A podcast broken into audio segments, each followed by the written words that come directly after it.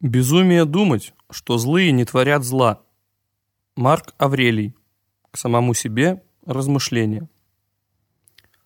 Размышления при прочтении сцен из Фауста А.С. Пушкина. Обращение к читателю. Вашему вниманию предлагается текст, написанный в период становления авторской группы, известной ныне как «Внутренний предиктор СССР». Это было время, когда многие граждане СССР стали ощущать, что перестройка в варианте, навязанном стране группой Яковлева-Горбачева, в перспективе влечет крах государства и, соответственно, несет многочисленные бедствия. Ощущая это, участники группы пришли к мнению, что государственная власть в обществе – это такой институт, от которого опасно быть зависимым, а дело государственного управления – такое дело, которое надо понимать всем для того, чтобы доверять его тем или иным определенным людям, либо отказывать им в такого рода доверии. Но этот вывод поставил всех нас перед вопросом, а адекватны ли жизни как таковой то мировоззрение и то миропонимание, которые целенаправленно формировали советские школы и вузы? А если и неадекватны, то какие мировоззрения и миропонимания являются адекватными? Постановка этого вопроса по его существу и при честности людей означает на первом шаге обнуление сложившихся собственных мировоззрений и миропонимания. Но поскольку человек без определенного мировоззрения и миропонимания вообще – подобен кораблю без компаса и навигационных карт, то на втором шаге постановка этого вопроса предполагала самостоятельную выработку своих собственных новых мировоззрений и миропонимания. По этому потоку мыслей была предоставлена свобода, и они потекли на листы бумаги, а тексты становились предметом обсуждения с целью проверки на достоверность высказываемых в них мнений и проверки их на устойчивость к добавлению новых фактов. Вниманию читателя предлагается один из такого рода текстов. Он был написан в июне 1988 года, пролежал до 2003 года, был отсканирован и перечитан заново. При этом некоторые фрагменты, в которых были высказаны мнения, представлявшиеся в то время достоверными, но которые впоследствии показали свою жизненную несостоятельность и несоответствие ставшими известными фактами, были переработаны. Главная ошибка редакции 1988 года состояла в том, что Сталин оценивался в ней как марионетка масонства, вследствие того, что понимание соотношения оглашений и умолчаний марксизма-ленинизма, троцкизма как явления психического и большевизма как исторически развивающейся системы нравственности, этики и миропонимания трудящегося большинства, не претендующего на элитарность, у авторской группы еще не было. Остальные ошибки носили характер неточности словоупотребления. В остальном предлагаемый вниманию текст остался без изменений. Внутренний предиктор СССР, 26 июля 2005 года. Сноска 1. Мировоззрение. Система субъективных образных представлений о жизни. Сноска 2. Миропонимание складывается на основе мировоззрения и включает в себя как субъективные образные представления, так и определенное соответствие образам языковых средств, свойственных культуре личности. Если эти языковые средства распространены в обществе, то на их основе возможно взаимопонимание людей. Если нет, то субъект, их носитель, говорит на только ему самому понятном языке. Является ли он самодовольным эгоистом или сумасшедшим, либо единичным явлением будущего в настоящем – это другой вопрос. Марксизм-ленинизм. Об этом в материалах концепции общественной безопасности смотри работы внутреннего предиктора СССР, диалектика и атеизм, две сути несовместны, мертвая вода, краткий курс и так далее. Введение. Почему из огромного мира, который Гёте отразил в своем «Фаусте», Пушкин выбрал именно сцену на берегу моря? И что означает загадочный ответ Мефистофеля на вопрос Фауста «Что там белеет? Говори», который в трагедии звучит «Иисус Сирин» несколько иначе. «Что издали белее, в волнах плывет к Нерею». Вот ответ пушкинского Мефистофеля. «Корабль испанский, трехмачтовый». Пристать в Голландию готовый, на нем мерзавцев сотни три, две обезьяны, бочка злата, да груз богатый шоколада, да модная болезнь, она недавно вам подарена». Но что можно понять из комментариев типа «Сцены из Фауста представляют собой совершенно оригинальное произведение, являющееся вместе с тем первым опытом Пушкина в области создания маленьких трагедий». Разве только то, что это действительно совершенно оригинальное произведение, имея в виду форму, но уж никак не содержание. Глава 1. Живой протей и французская зараза. С чего начать? Можно со времени издания сцен периода ссылки в Михайловском, который пришелся на конец 1825 года, а можно и с 10-й зашифрованной главы Евгения Онегина, которая вдруг обнаруживается историком Альшицем, а затем расшифровывается Черновым, журнал «Знамя», номер 1, 1987 год. При этом в комментариях расшифровки дается разъяснение. Пред нами не просто хроника, но и исторический анализ революционного движения в Европе и России в начале XIX века. Пушкин смотрит на декабризм не как на занесенную из Парижа французскую заразу, а как на часть общеевропейского процесса, как на следствие исторического парадокса. Далее идет вольный пересказ замысла Пушкина, с которым любознательный читатель может ознакомиться, заглянув в первый номер журнала «Знамя» за 1987 год. Однако мы не пойдем ни за Альшицами, ни за Черновыми, ни даже за Эдельманами, а пойдем мы за Пушкиным. За первым поэтом России, отбросив Ганч с одной лишь целью – понять, что хотел сказать Пушкин своим Фаустом, нам, его потомкам. Итак, сцена у моря начинается словами Фауста. «Мне скучно, бес». В 10 главе Онегина дается оценка заговора, который привел к жертвенности. Сначала эти заговоры между Лафитом и Клико лишь были дружеские споры и не входили глубоко. В сердца мятежная наука, все это было только скука. Безделье молодых умов, забавы взрослых шалунов. Здесь важно понять, каковы были отношения Пушкина с будущими жертвами заговора, которые впоследствии получили жертвенное название декабристы. Россия присмирела снова, и пуще царь пошел кутить, но искра пламени иного уже издавна может быть. Какое пламя имел в виду Пушкин, отмечая искру пламени иного, среди тех, кому читал новые Ноэли, когда у них свои бывали сходки. Они за чашею вина, они за рюмкой русской водки предлагали свои решительные меры. Пушкин был связан многими узами, в том числе и родственными, со многими дворянскими семьями России. Многие из этих молодых людей, горячие головы, честные и преданные родине, зажглись от искры пламени иного и попали в сети тайных организаций, об истинном назначении которых имеют довольно слабое представление даже наши современники. Казалось, узлы к узлам, и постепенно сетью тайной Россия, наш царь дремал. Так выглядят последние очень важные строфы 10 главы Онегина. Если же отбросить Ганч Чернова, то в его реставрации концовка станет иной. Казалось, узлы к узлам, и постепенно сетью тайны Россию наш царь дремал. Смотрите, совсем немного, малость какая-то, после слова «казалось» поставлена запятая. Узлы к узлам сдвинуты вправо с точкой, означающей конец предложения. Вместо «Россия» в начале строки видим «Россию» в середине строки. И после слов «наш царь дремал» исчезла целая строка многоточия. Это, извините, не реставратор, а костолом, так как скелет окончания 10 главы у Чернова уже не стоит прямо, а согнулся в нужную автору поклоне, дабы преподнести читателю заданную версию. И ведь не стыдно? Нет, не Чернову, а тем, кто публикует подобное. Так что есть прямой смысл идти за Пушкиным, а не за реставраторами. Признание самого поэта в письме Жуковскому через месяц после трагедии на Сенатской площади. В Кишиневе я был дружен с майором Раевским, с генералом Пущиным и Орловым.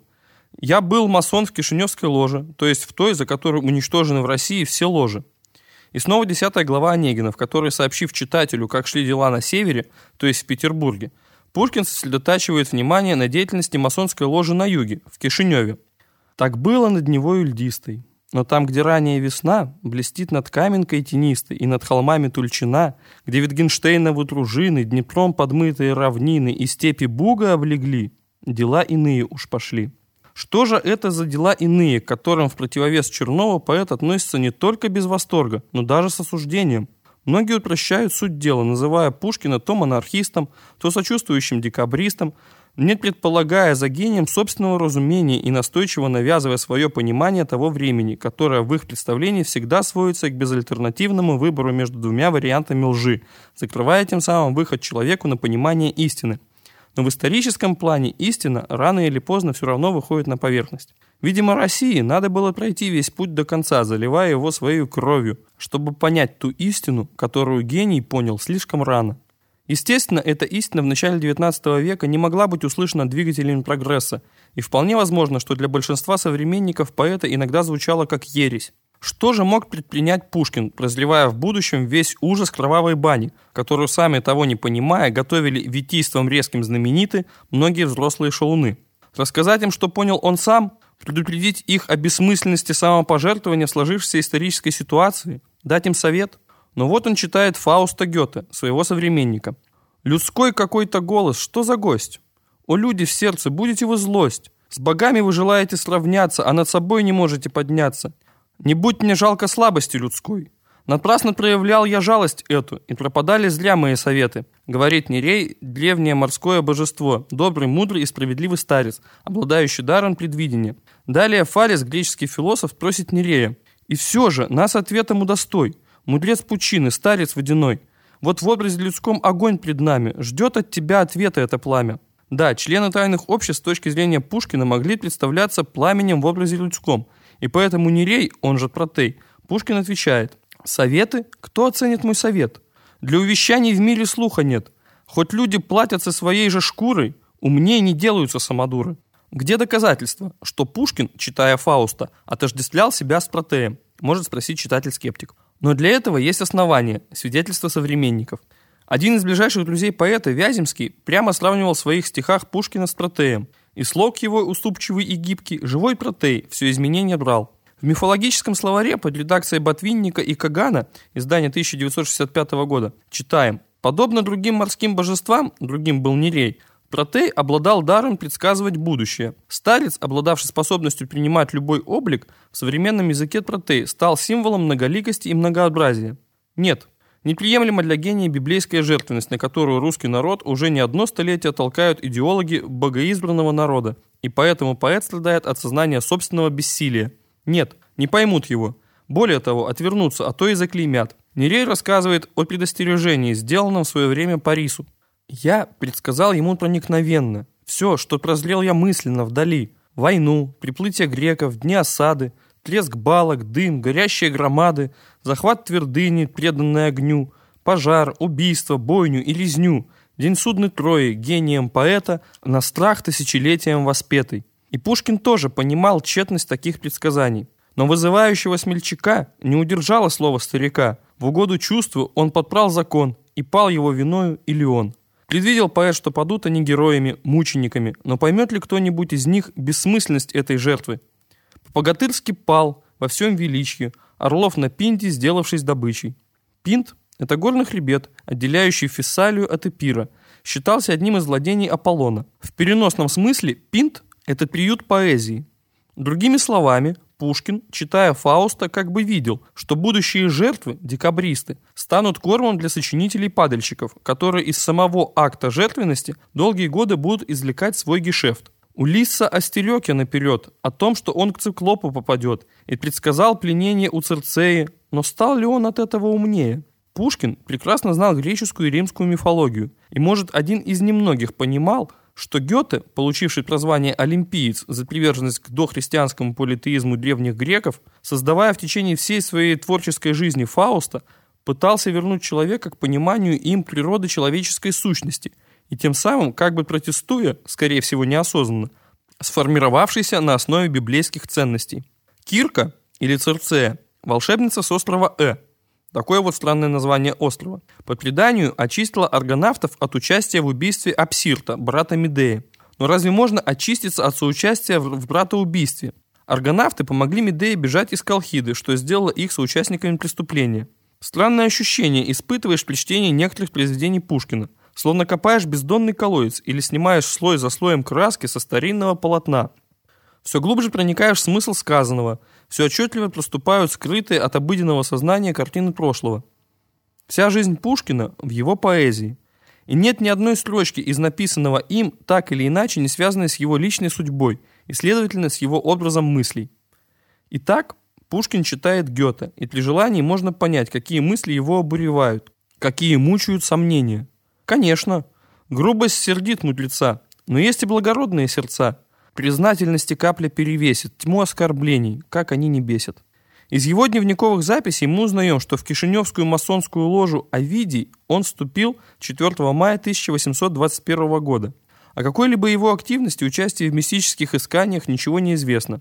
Да ничего подобного и не могло быть, поскольку мистическая символика и театрально-таинственные обряды масонов не только были ему чужды, но очень скоро даже показались смешными. Не прошло и месяца после его посвящения в масоны, как поэт обратился к проникнутым иронией напутственным посланиям к начальнику ложи, новому грядущему Квироге, который, взявши в длань масонский молоток, воззовет «Свобода». Слово этого шутливого обращения к мастеру говорят о том, что Пушкин не утратил трезвого взгляда на вещи после встречи с масонами, что в отличие от братьев он мог определиться в политических намерениях их зарубежных хозяев. Понял, что у новых просветителей в России нет будущего, что страшно далеки они от народа. Заканчивается послание шуточным пангериком. «Хвалю тебя, о верный брат, о каменщик почтенный, о Кишинев, о темный град, ликуем просвещенный». Горяч был Пушкин, все-таки 22 года. Мальчишка по нынешним временам, когда иных сегодня и в 40 принято считать молодыми людьми. Горяч, но и проницательно мудр, ибо видел дальше других. Наделенный от природы мудростью старца, он пытался объяснить безнадежность, ненужность и бессмысленность пути, по которому гнали будущих декабристов-просветителей. В ответ мог услышать не только непонимание, но и оскорбления, среди которых обезьяна еще не самое страшное. На поверку оказалось, что многие мысли, представления Пушкина об историческом предназначении России друзьям поэта были непонятны и неприемлемы. А если даст ответ его язык, загадочен и ставит их в тупик, говорит Фалес в «Фаусте».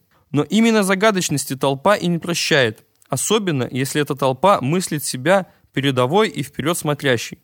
Глава 2. И постепенно сетью тайны Россия. Многоточие. Известно, что ссора в Кишиневе имела место, где заговорщики до слез оскорбили Пушкина.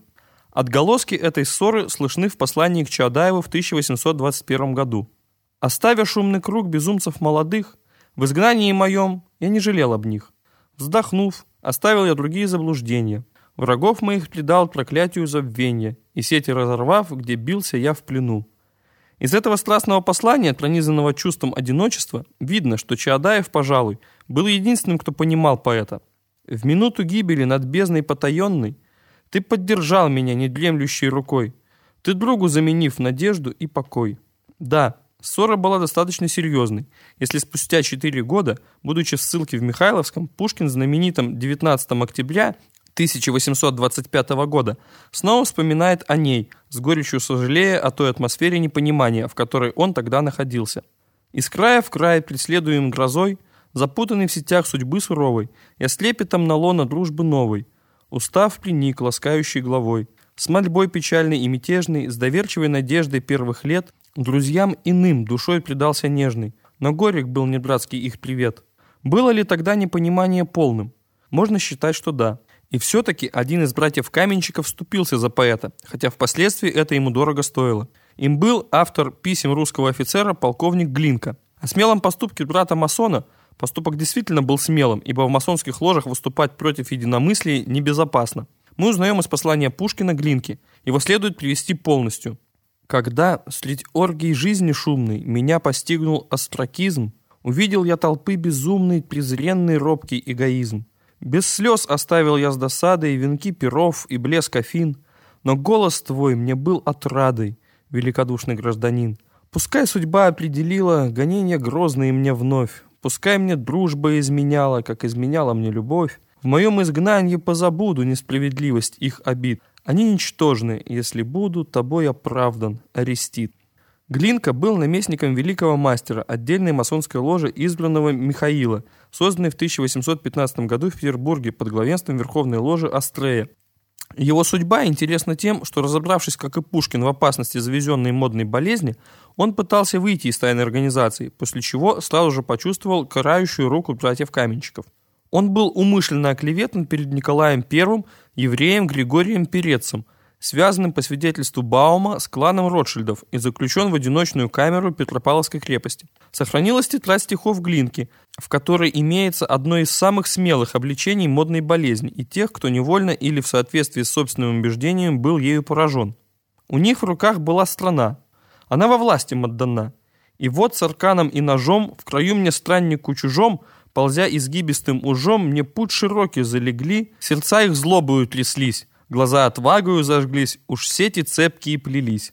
После этих строк единственного заступника поэта становится немного яснее, что имел в виду Пушкин, когда в 10 главе Онегина писал: «И постепенно сетью тайны Россия...» многоточие. О политических взглядах Глинки читатель может узнать из монографии «Герои 1812 года», вышедшей в конце 1987 года. Нас же более интересуют политические взгляды Пушкина в период его общения с братьями-каменщиками. Был ли он монархистом, как это видели или хотели видеть некоторые его современники. В каком свете видел Пэт французскую революцию конца XVIII века? Каково было его отношение к организаторам этой революции? Много вопросов возникает при этом, но один из главных – каким видел Пушкин место поэта в царстве свободы, которое готовили братья-масоны? Вначале кинжалом, а затем сугубо личным стихотворением «Андрей Шинье», написанным в тот же год, что и сцены из «Фауста», поэт дал ответ на эти вопросы. Нам представляется, что современное общепринятое толкование типа «Восторженно принимая первые шаги французской революции, Пушкин отрицательно относился к диктатуре якобинцев и к террору», говорит о поверхностности суждений не Пушкина, а тех, кто занимается исследованием и толкованием его творчества. Ошибочность же вышеприведенной трактовки кроется в том, что она дает представление о поэте, современнике французской революции, который разбирался с ее причинами по ходу событий.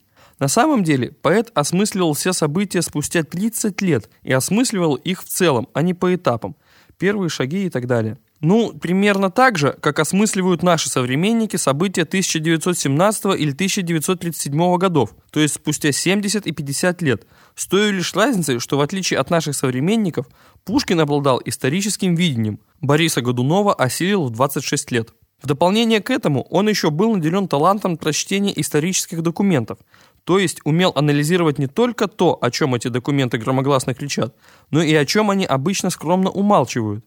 Этот метод прост и продуктивен для тех, кто следует известному принципу «безнравственные средства не могут привести к праведной цели». Неудивительно, что Пушкин, один из немногих людей той эпохи, сумел увидеть, как под знаменами свободы, равенства и братства к власти рвутся темные силы, как на смену одним узурпаторам приходят другие, еще более кровожадные. Исчадие мятежей подъемлет злобный крик, презренный, мрачный и кровавый, над трупом вольности безглавой палач уродливый возник. Апостол гибели усталому Аиду перстом он жертвы назначал, но высший суд ему послал тебя и Деву Эвмениду. Так свое отношение к деяниям якобинцев поэт выразил еще в 1821 году, а всего через 4 года в «Андре Шинье» он уже оставит точки над «и», когда говорит о последствиях революции. Здесь важно обратить внимание на то, как ставит ударение Пушкин. От пелены предрассуждений разоблачался ветхий трон, оковы падали, закон. На вольность опершись, провозгласил равенство, и мы воскликнули «блаженство». Эти строки не случайно пронизаны ядом сарказма, а дальше горечь и проклятие новоиспеченным палачам. «О горе, о безумный сон, где вольность и закон, над нами единый властвует топор. Мы свергнули царей, убийцу с палачами, избрали мы в цари. О ужас, о позор!» Это, конечно, не означает, что Пушкин монархист по своим убеждениям и что он против свободы. Он против спекуляции лозунгами свободы, против эгоистических устремлений черных сил, способных под этими лозунгами творить кровавые дела от имени народа. Но ты, священная свобода, богиня чистая, нет, не виновата ты. В порывах буйной слепоты, в презренном бешенстве народа сокрылась ты от нас, целебный твой сосуд завешен пеленой кровавой. Когда читаешь Андрея Шинье, кажется, что это сам Пушкин идет на эшафот и мысленно прощается со своими еще недавними друзьями. «Я плахи обречен, последние часы влачу. За утро казнь, торжественную рукою, палач мою главу подымет за волосы над равнодушную толпою». Не так много произведений Пушкин сопровождал разъяснениями, а к Шинье он дает примечание. Шинье заслужил ненависть мятежников за то, что составил письмо короля, в котором тот спрашивал у собрания право апеллировать к народу на вынесенный ему приговор. А вот и отношение поэта к происходящему, к членам тайных обществ, которые его усердно завлекали братья-масоны. На низком поприще с презренными бойцами мне ль было управлять строптивыми конями и круто напрягать бессильные дрозды. Снова и снова спрашивает поэт себя, как можно предотвратить трагедию жертвенности и понимает, что изменить ничего не может. Будет победа или поражение заговорщиков, поэт пойдет своим путем. Он не монархист, он просто зрячий, и поэтому ему по-своему труднее. Он видит дальше своих современников, извечная трагедия гения, обреченного на одиночество и непонимание. «Погибни, голос мой, а ты, о призрак ложный, ты слово, звук пустой. О нет, умолкни, ропот малодушный, гордись и радуйся, поэт, ты не поник главой послушный перед позором наших лет». Нет, не случайно Андрей Шинье создан до выхода на Сенатскую площадь декабристов. Здесь видна четкая позиция поэта по отношению к назревавшим событиям в России. Эта выстраданная поэтом позиция, сформированная им в процессе глубокого переосмысления целей заговорщиков, истинных и мнимых, а также некоторых итогов французской революции конца XVIII века. Об этой позиции Пушкин сообщает Вяземскому в письме 13 июля 1825 года. «Читал ли ты моего Шинье в темнице? Суди об нем, как иезуит, по намерению». Трудно. Ох, как трудно было оставаться Пушкину в этих обстоятельствах самим собой. Быть верным своему историческому видению событий, ибо слева самые горячие, самые верные друзья, а справа царь. Пушкин не раз восклицал «Я пророк» и имел для этого все основания. История сослагательного наклонения не знает, а жизнь человеческая коротка, жизнь гения особенно. То есть шансов для проверки справедливости пророчеств в отношении отдельно взятой личности история практически не дает. Однако, поколение, живущее в конце 20-го столетия, не может отказать поэту в проницательности. Судьба Шинье стала судьбой многих поэтов революции – Блока, Гумилева, Есенина, Клюева, Маяковского. Вглядываясь в 20-е и 30-е годы 20 века, мы видим, что подобную судьбу разделили многие лучшие люди России, и общество по-прежнему ищет ответ на мучительный вопрос – почему такое происходит? Нам представляется, что жизнь и смерть Пушкина, так полно и ярко отразившиеся в его творчестве, в какой-то мере отвечают на этот вопрос. Как будет показано ниже – этот ответ сильно расходится с общепринятой точкой зрения специалистов-пушкиноведов. Но не будем пугаться. В своих, возможно, и не очень профессиональных исследованиях мы пользовались методологией Кузьмина, который, как нам кажется, очень точно подметил. Расхождение между специалистами возникает как из-за разного понимания источников, так и вследствие неодинакового осмысления исторических процессов. Разумеется, сказывается и эрудиция. Но сама по себе, так сказать, автоматически она к верным выводам не приведет. Разобраться в противоречиях, отделить существенное от несущественного можно лишь с помощью истинной методологии, которой также можно овладеть лишь вместе с изучаемым материалом. Принципиальное значение при этом имеет исходная точка поиска. Идти ли от источника или же от проблемы? Можно заметить, что при том и другом подходе выводы получаются совершенно разные. И дело в том, что, следуя за источником, легко как бы стать на его точку зрения и просмотреть действительно важное. Постановка же проблемы обязывает шире смотреть на сам источник, учитывая условия его происхождения, полнее использовать уже открытые законы развития общества. Кузьмин, «Падение Перуна», Москва, 1988 год. Итак, внимательно изучая источники, пойдем все-таки от проблемы. Случайно или закономерно гибель лучших людей России на крутых переломах истории? И если их гибель закономерна, то есть причинно-следственно обусловлена, то в чем содержательная сторона этих законов? После трагедии, разыгравшейся в декабре 1825 года на Сенатской площади, в феврале 1826 года Пушкин пишет Дельвигу из Михайловского. «Конечно, я ни в чем не замешан, и если правительству досуг подумать обо мне, то оно в этом легко удостоверится. Но просить мне как-то совестно, особенно ныне. Образ мыслей моих известен. Гонимый 6 лет сряду, замаранный по службе выключкою, сосланный в глухую деревню за 2 строчки перехваченного письма, я, конечно, не мог доброжелательствовать покойному царю, хотя и отдавал полную справедливость его истинным достоинствам. Но никогда я не проповедовал ни возмущений, ни революций. Напротив. Класс писателей, как заметил Альфьери, более склонен к умозрению, нежели к деятельности. А если 14 декабря доказало у нас иное, то на то есть особые причины. Так что же это за особые причины и что представляло собой искра пламени иного, о которой Пушкин упоминает в последней зашифрованной главе Евгения Онегина? Глава 3. Искра пламени иного. Многоточие. О масонско-кишиневской ложе говорилось выше. Кое-что в этом вопросе может высветить переписка поэта 1822-1824 годов. В Греции восстание против многовекового турецкого владычества.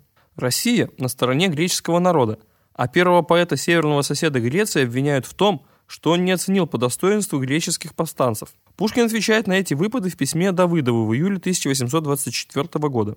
«С удивлением слышу я, что ты почитаешь меня врагом освобождающейся Греции и поборником турецкого рабства. Видно, слова мои были тебе странно перетолкованы. Но что бы тебе ни говорили, ты не должен был верить, чтобы когда-нибудь сердце мое недоброжелательствовало благородным усилиям возрождающегося народа.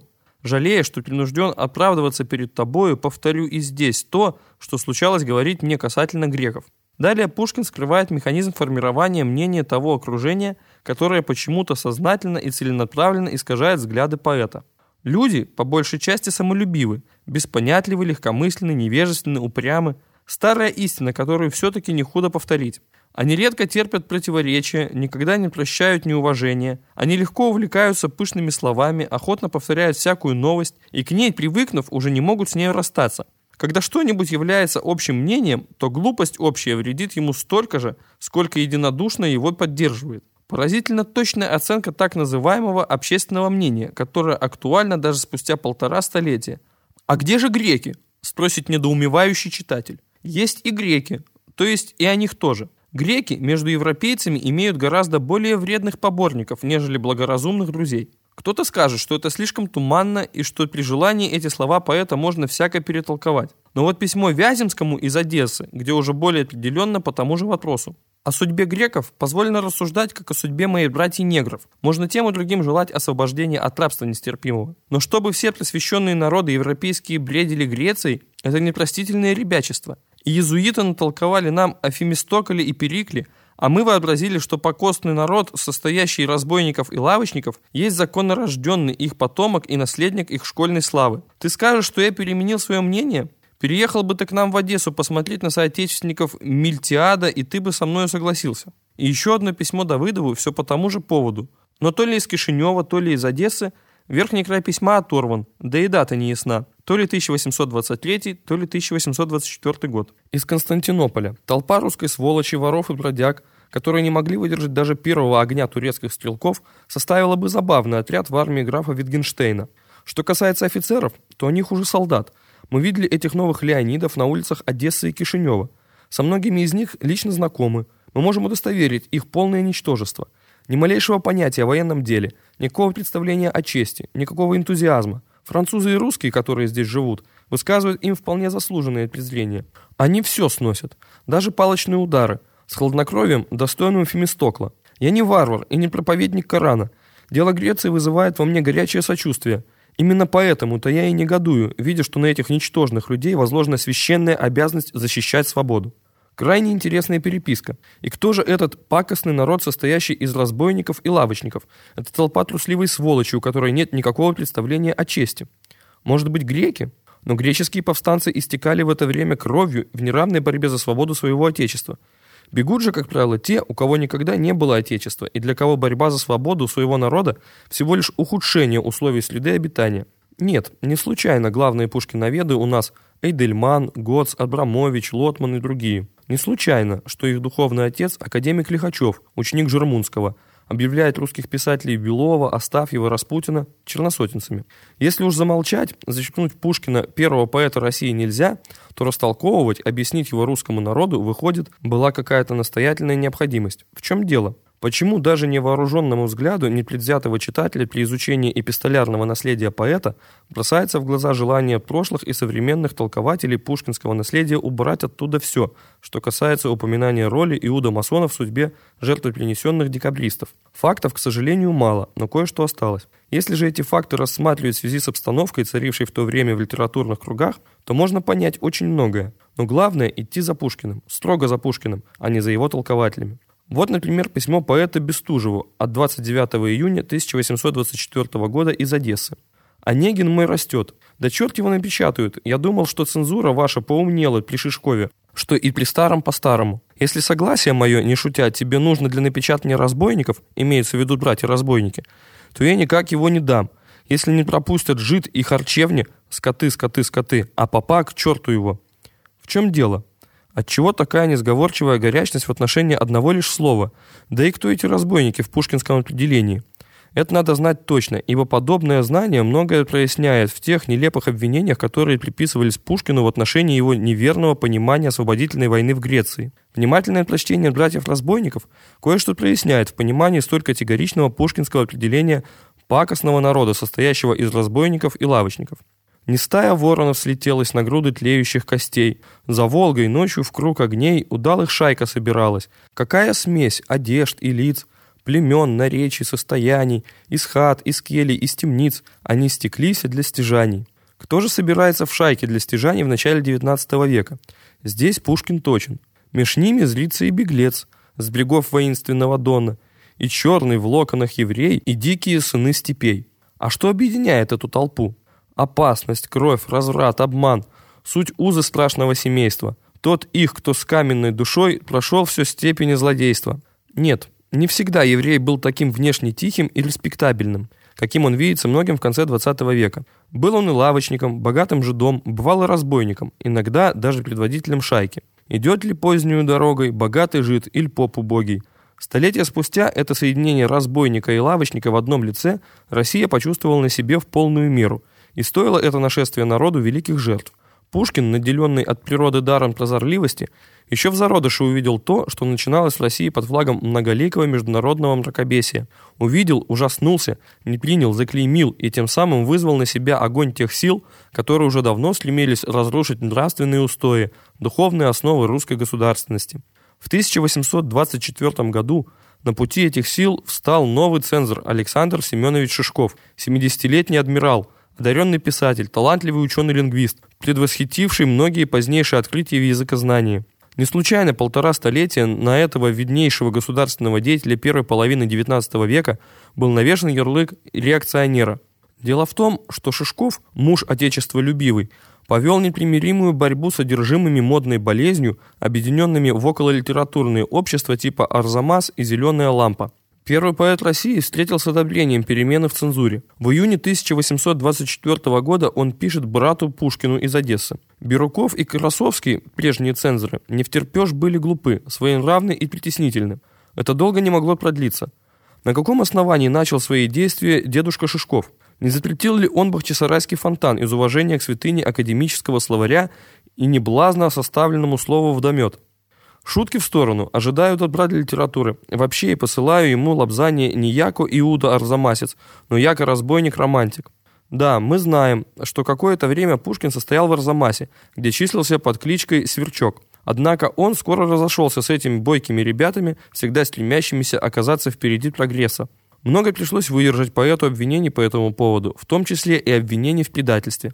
Однако хорошо известно, что от своей линии, которая определялась его пониманием развития исторических событий, Пушкин никогда не отступал. И здесь, в лице Шишкова, он видел прочную основу.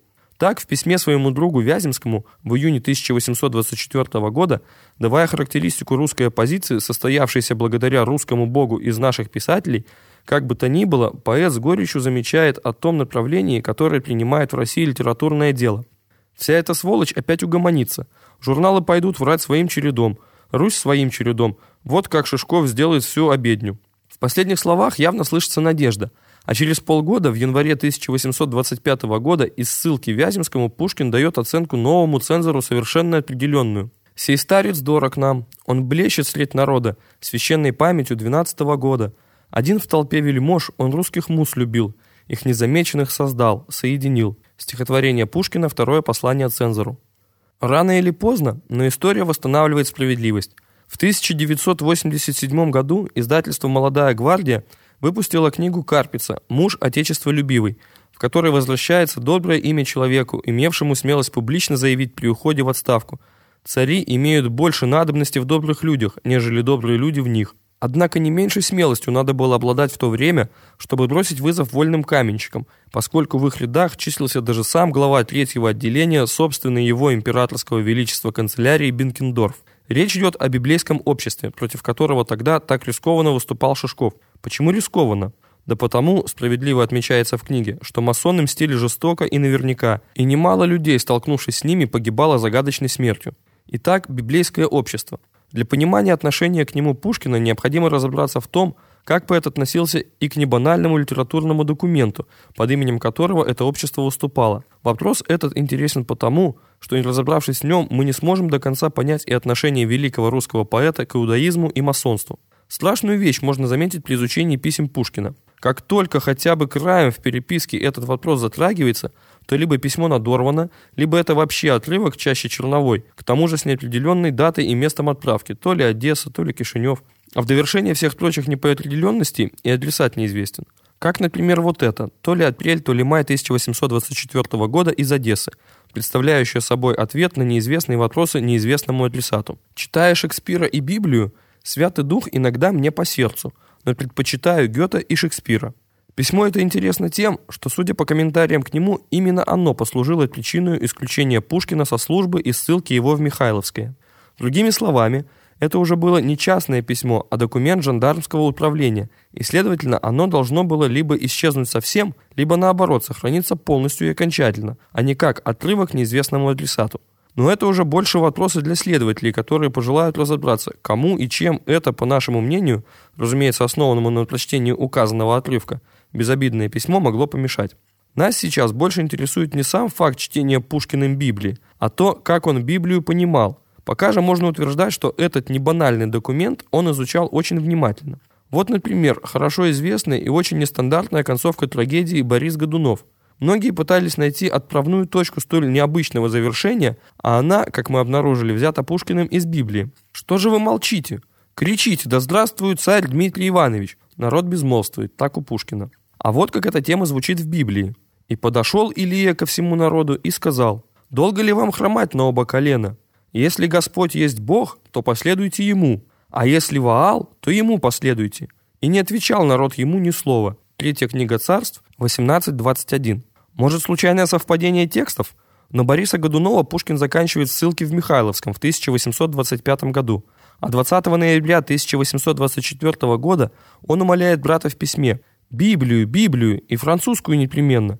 И через 2 недели сукоризную напоминает брату: «Михайло привез мне все благополучно, а Библии нет». Дело в том, что во времена Пушкина на русском языке Библия еще не была издана. Этот документ можно тогда было прочитать только на церковнославянском. Впервые Библия на русском языке была издана в России в 1876 году. Судя по письмам конца 1824 года и до середины 1825 идет напряженная работа над Борисом Годуновым. «Стихов нет, пишу записки», сообщает он брату.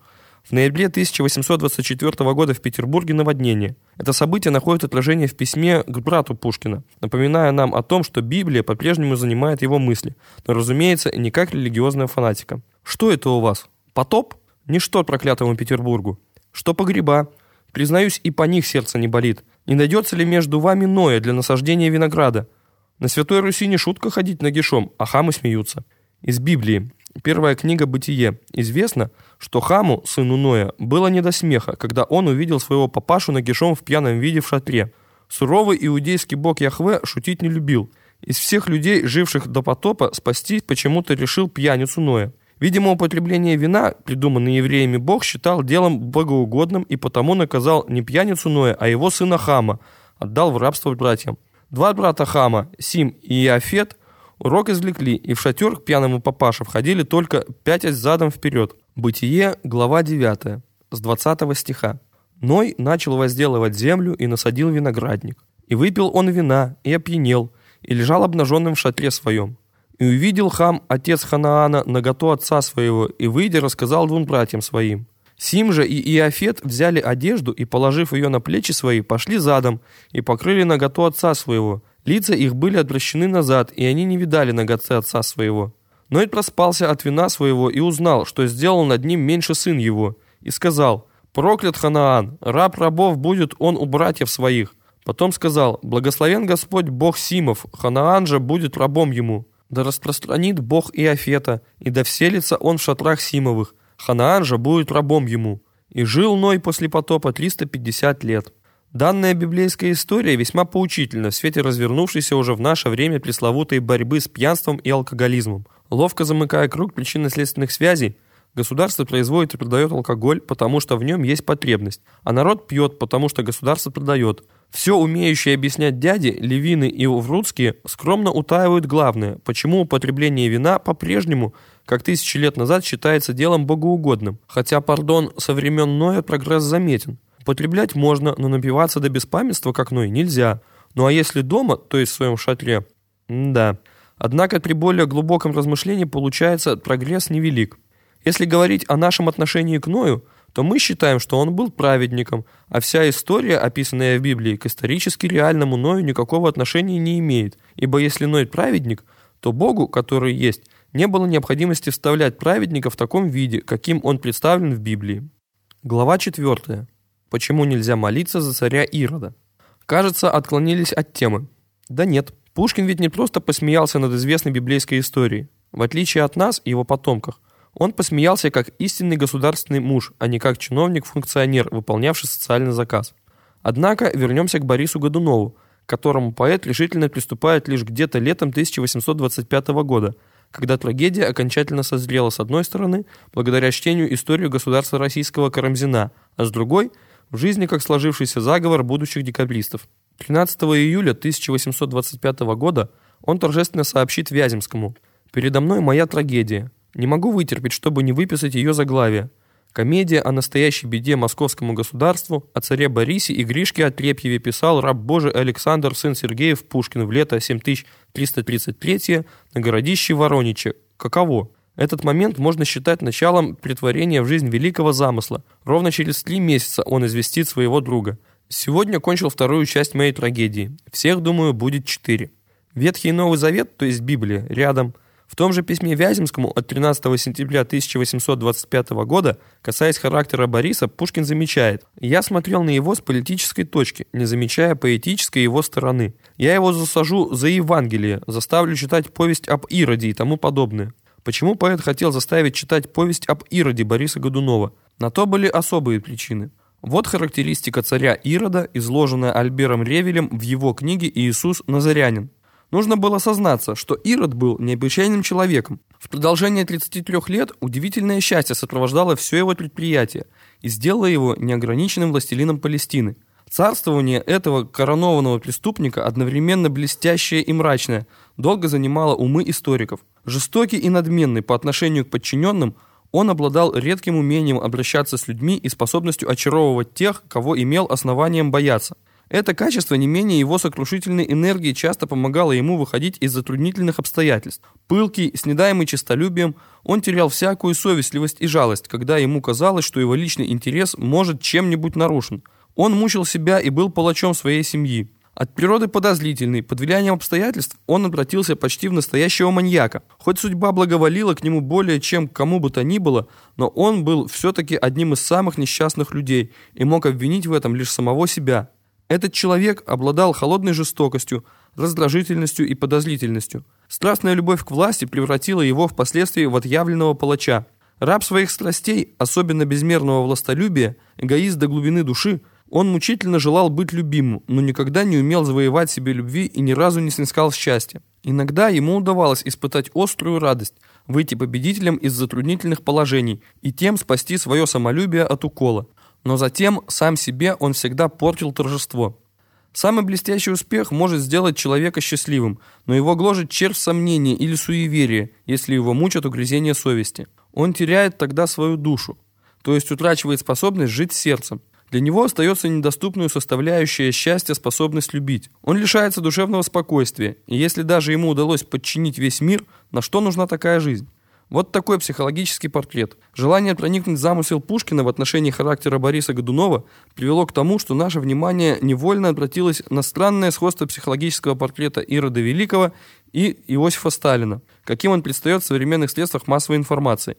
Такой психологический портрет вождя вдруг начали лепить все отечественные и зарубежные СМИ в первые годы перестройки, после длительного, почти после 20-летнего периода полного замалчивания всего, что касалось жизни и деятельности этого великого человека. Чтобы не быть голословным, всего один пример якобы признания в последние годы жизни Сталина маршалу Жукову. «Я самый несчастный человек на свете, я боюсь собственной тени». Журнал «Знамя» номер 11, 1986 год. Последнее интервью Жукова Галине Ржевской. Откуда это? Ответ на этот вопрос мы попытались поискать в области психиатрии, и получилось примерно следующее. Скорее всего, хозяева средств массовой информации, работники идеологического отдела ЦК КПСС посчитали, что поколение, знавшее Сталина, не по воспоминаниям современников, а по его делам в основном ушло из жизни, и потому, недолго думая, они решили заново создать его правдоподобный образ для вступающих в жизнь новых поколений.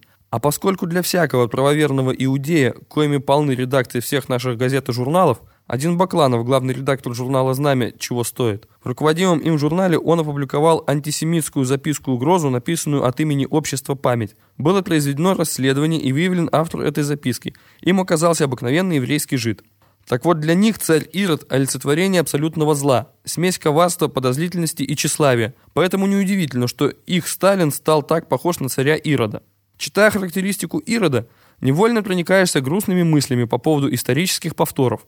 Народная мудрость гласит, что характер – это судьба. Судьба Ирода, несомненно, заинтересовала Пушкина не менее, чем его характер. Прошло несколько лет с тех пор, как Ирод объединялся с остатками дома Осмониев. Он считал свой престол настолько прочным, что нашел возможным уступить настояниям Мариамны, жены Ирода, и ее матери, и доверить первосвященство сыну последней, 16-летнему отроку Ариставулу. Ирод надеялся, что такой молоденький первосвященник не будет пользоваться никакой властью и окажется вполне преданным. Но напротив всякого ожидания иерусалимское население привязалось к отроку-первосвященнику, своей юной красотой и наследственными чертами напоминавшему наиболее почитаемых героев Священной войны. Когда Ирод показывался публично, он встречал самый холодный прием, тогда как молодого первосвященника восторженно приветствовали радостными кликами. Ирод понял, что ему грозит большая опасность. Александра, мать Ариставула, почуяла, что идумеянин замыслил черное дело и решила скрыться со своим сыном. Но это ей не удалось. Спустя несколько времени Ариставула постигла удивительно странная смерть. Однажды он купался и резвился со своими сверстниками. И тут несколько мальчиков так долго продержали его голову под водой, что домой его принесли уже мертвым. Александра не сомневалась, что ее сына умертвили приспешники Ирода. Это всего лишь один эпизод из жизни Ирода. Но и он достаточно хорошо объясняет, почему Пушкин хотел заставить Бориса Годунова читать повесть об иудейском царе Ироде. Вот почему юродивый в трагедии в ужасе кричит: «Нет, нет, нельзя молиться за царя Ирода, Богородица не велит». Да, отношения с Библией у поэта сложные. Одно можно сказать определенно. Он был один из немногих современников, понимавших истинную суть этого небанального литературного наследия, специально написанного для древних иудеев. В уже известном письме к брату от 4 декабря 1824 года он замечает: «Библия для христианина то же, что история для народа». Интересно проследить истоки этого высказывания. Пушкин собирает материалы к Борису Годунову, изучает исторические документы, читает историю государства российского Карамзина, осмысливает ценность труда великого подвижника для будущих поколений. А пока он с грустью замечает, что народ русский, конечно же, истории своей не знает и знать не может. Во-первых, потому что он почти поголовно безграмотен, а во-вторых, существующих книг по истории для широкого чтения немного. История же Карамзина еще только рождается и только-только пробивает дорогу к узкому кругу просвещенного читателя. Было бы легкомыслием думать, что в России начала XIX века в среде просвещенной все поголовно жаждали приобщиться к историческому прошлому своих предков. Не случайно поэт с горечью замечает в одном из своих писем: «Мы ленивы и нелюбознательны». Пушкин не только самостоятельно занимался историческими исследованиями, но и оказывал серьезное влияние на формирование подлинно исторического видения своих современников и взглядов Карамзина в частности. «Библия для христианина – то же, что история для народа». Этой фразой, наоборот, начиналось прежде предисловие истории Карамзина. При мне он ее и переменил. Всего 2 строчки частного письма, но как много они могут сказать желающему понять не то, о чем обычно говорят громко и открыто, а то, о чем скромно умалчивают. Так как же наоборот? Если наоборот, сохраняя глубину содержания, то вероятнее всего будет: история для народа, что Библия для христианина. Но скорее всего Пушкин все-таки имел в виду перемену не формы, а содержание. И тогда первоначально фраза Карамзина могла бы быть такой: история для христианина, что Библия для народа. Если это так, то у Пушкина получилось содержательно глубже и точнее. Карамзин понял это, и несмотря на солидную разницу в возрасте, для 60-летнего Карамзина 25-летний Пушкин был мальчишкой. Совет поэта принял. Наши предки не страдали фанаберией, свойственной их потомкам, и содержательная глубина мысли не всегда определялась величиной возраста. Это замечание, как бы вскользь сброшенное поэтом, многое проясняет в вопросе, почему Пушкин, Гёте и Шекспира предпочитал Библии. Подобные вещи можно понять лишь в определенном историческом контексте. Если отношение современников Пушкина к гомеровским «Одиссею» и «Илиаде» как к собранию древнегреческих мифов было обычным явлением, то подобное отношение к мифам Ветхого и Нового Заветов не могло быть принято общественным мнением как норма. Вопрос же о сопоставлении древнегреческой и древнеиудейской культур несомненно интересовал современников поэта не только с религиозной точки зрения. Искры этой отдаленной полемики долетают к нам из писем Пушкина и кое-что высвечивают нам его потомкам. 23 февраля 1825 года он пишет Гнедичу из Михайловского: «Песни греческие, прелесть и чудо мастерства». Об остроумном предисловии можно было бы потолковать. Сходство песенной поэзии обоих народов явно, но причины. В чем дело? Что означают эти два вопроса? Что имел в виду Пушкин, упоминая о сходстве песенной поэзии обоих народов? И что означает загадочное «но причины»? Обо всем этом трактат писать надо. Он и написан в общеисторическом плане Гумилевым. В монографии Гумилева «Этногенез и биосфера Земли» изложена теория формирования этнических полей, обладающих только им присущей частотой, ритмом. Эта теория помогает уловить суть дела. Когда два содержательно разных этнических ритма накладываются друг на друга, то возникает либо симфония, либо какофония. Греки и иудеи – два разных этноса, носители двух различных по содержанию культур. До походов Александра Македонского эллины не знали иудеев, но в Селевкидской Сирии и Птолемеевском Египте они оказались соседями. Иудеи изучали Платона и Аристотеля, эллины – Библию в переводе на греческий язык. Так, под покровительством Птолемеев был сделан перевод Торы, Пятикнижия Моисеева, на греческий язык, получившее название Септуагинты. Альбер Ревиль, в упоминавшейся выше книге «Иисус Назарянин», сообщает, что, несмотря на некоторые недостатки, перевод послужил для иудейства открытым мостом, через который оно вышло из своей тесной ограды и распространилось по всему греко-римскому миру. Гумилев отмечает, что оба этноса были талантливы и пассионарны, то есть активны. Но из слияния двух различных по содержанию мироощущений возник гностицизм, антисистемная идеология, особое религиозно-философское течение. Гностики полагали, что духовные истоки человека непознаваемы. Именно гностицизм положил начало другой могучей и свирепой антисистеме – манихейству. Гумилев на основе сложившегося у него миропонимания прослеживает развитие этой системы и объясняет причины ее свирепости. Зло вечно. Это материал, в том числе и оживленный духом, то есть живая плоть. Дух мучается в тенетах материи, следовательно, его надо освободить от плоти. Отсюда зло. Это вообще все видимое. Храмы, иконы, живая природа и тела людей. Весь многоцветный мир достоин только ненависти. Кажется логичным, что самым простым выходом для манихеев было бы самоубийство. Но как подлинные представители метафизического идеализма, они ввели в свою доктрину учение о переселении душ. Смерть, по их мнению, ввергает самоубийцу в новое рождение со всеми вытекающими отсюда неприятностями. В чем же спасение? А надо убить в себе желание, то есть возненавидеть жизнь. Для этого надо всячески отравлять ее себе и другим. Надо стараться сделать жизнь на земле отвратительной. С этой целью запрещались все чистые радости плоти, примиряющие человека с жизнью. Брак, основанный на доброте и доверии, любовь к родине, детям, природе. А бездумный грязный разврат поощрялся. Что же касается чести, нравственности, то все, что естественно, полностью упразднялось. Лги, предавай, лжесвидетельствуй, но не выдавай тайну. Вот что вменялось в качестве принципа поведения. Во имя великой цели достижения полного отвращения к жизни все средства считались достойными, будь то убийство, мучительство, ложь, разврат. Манихейские общины, возникнув в Малой Азии на границе с мусульманским миром, двигались в Европу через Балканы и Испанию. В Южной Франции, например, где жило смешанное христианское, арабское и еврейское население, и где выходцы из иудеев составили значительную часть дворянства, центром манихейства стал город Альби, из-за чего французских манихеев стали называть альбигойцами, наряду с их греческим названием катары, то есть чистые. В Италии манихеи в целях маскировки называли себя патаренами, то есть ткачами. На самом деле манихеи были такими же ткачами, как и возникшие позднее масоны-каменщиками.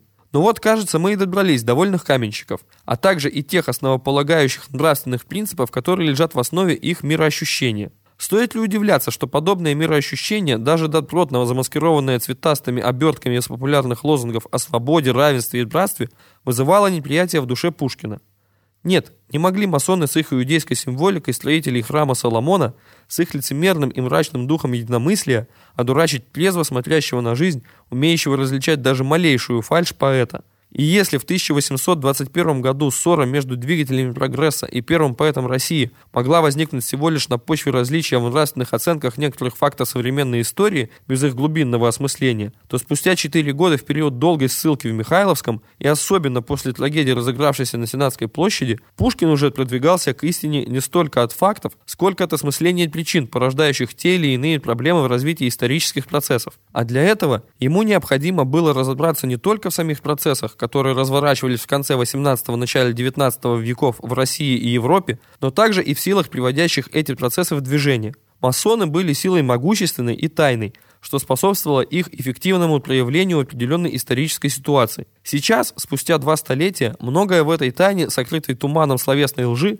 специально извращается в угоду тем тенденциям, которые стали к концу XX века определяющими в развитии мирового сообщества. И это явление не случайное, а закономерное, поскольку противоборствующие силы на современном этапе исторического развития более четко определились по своей классовой сущности. Тогда же, в конце XVIII века, столь четкой поляризации сил не было, и, следовательно, не было и необходимости в их глубокой маскировке.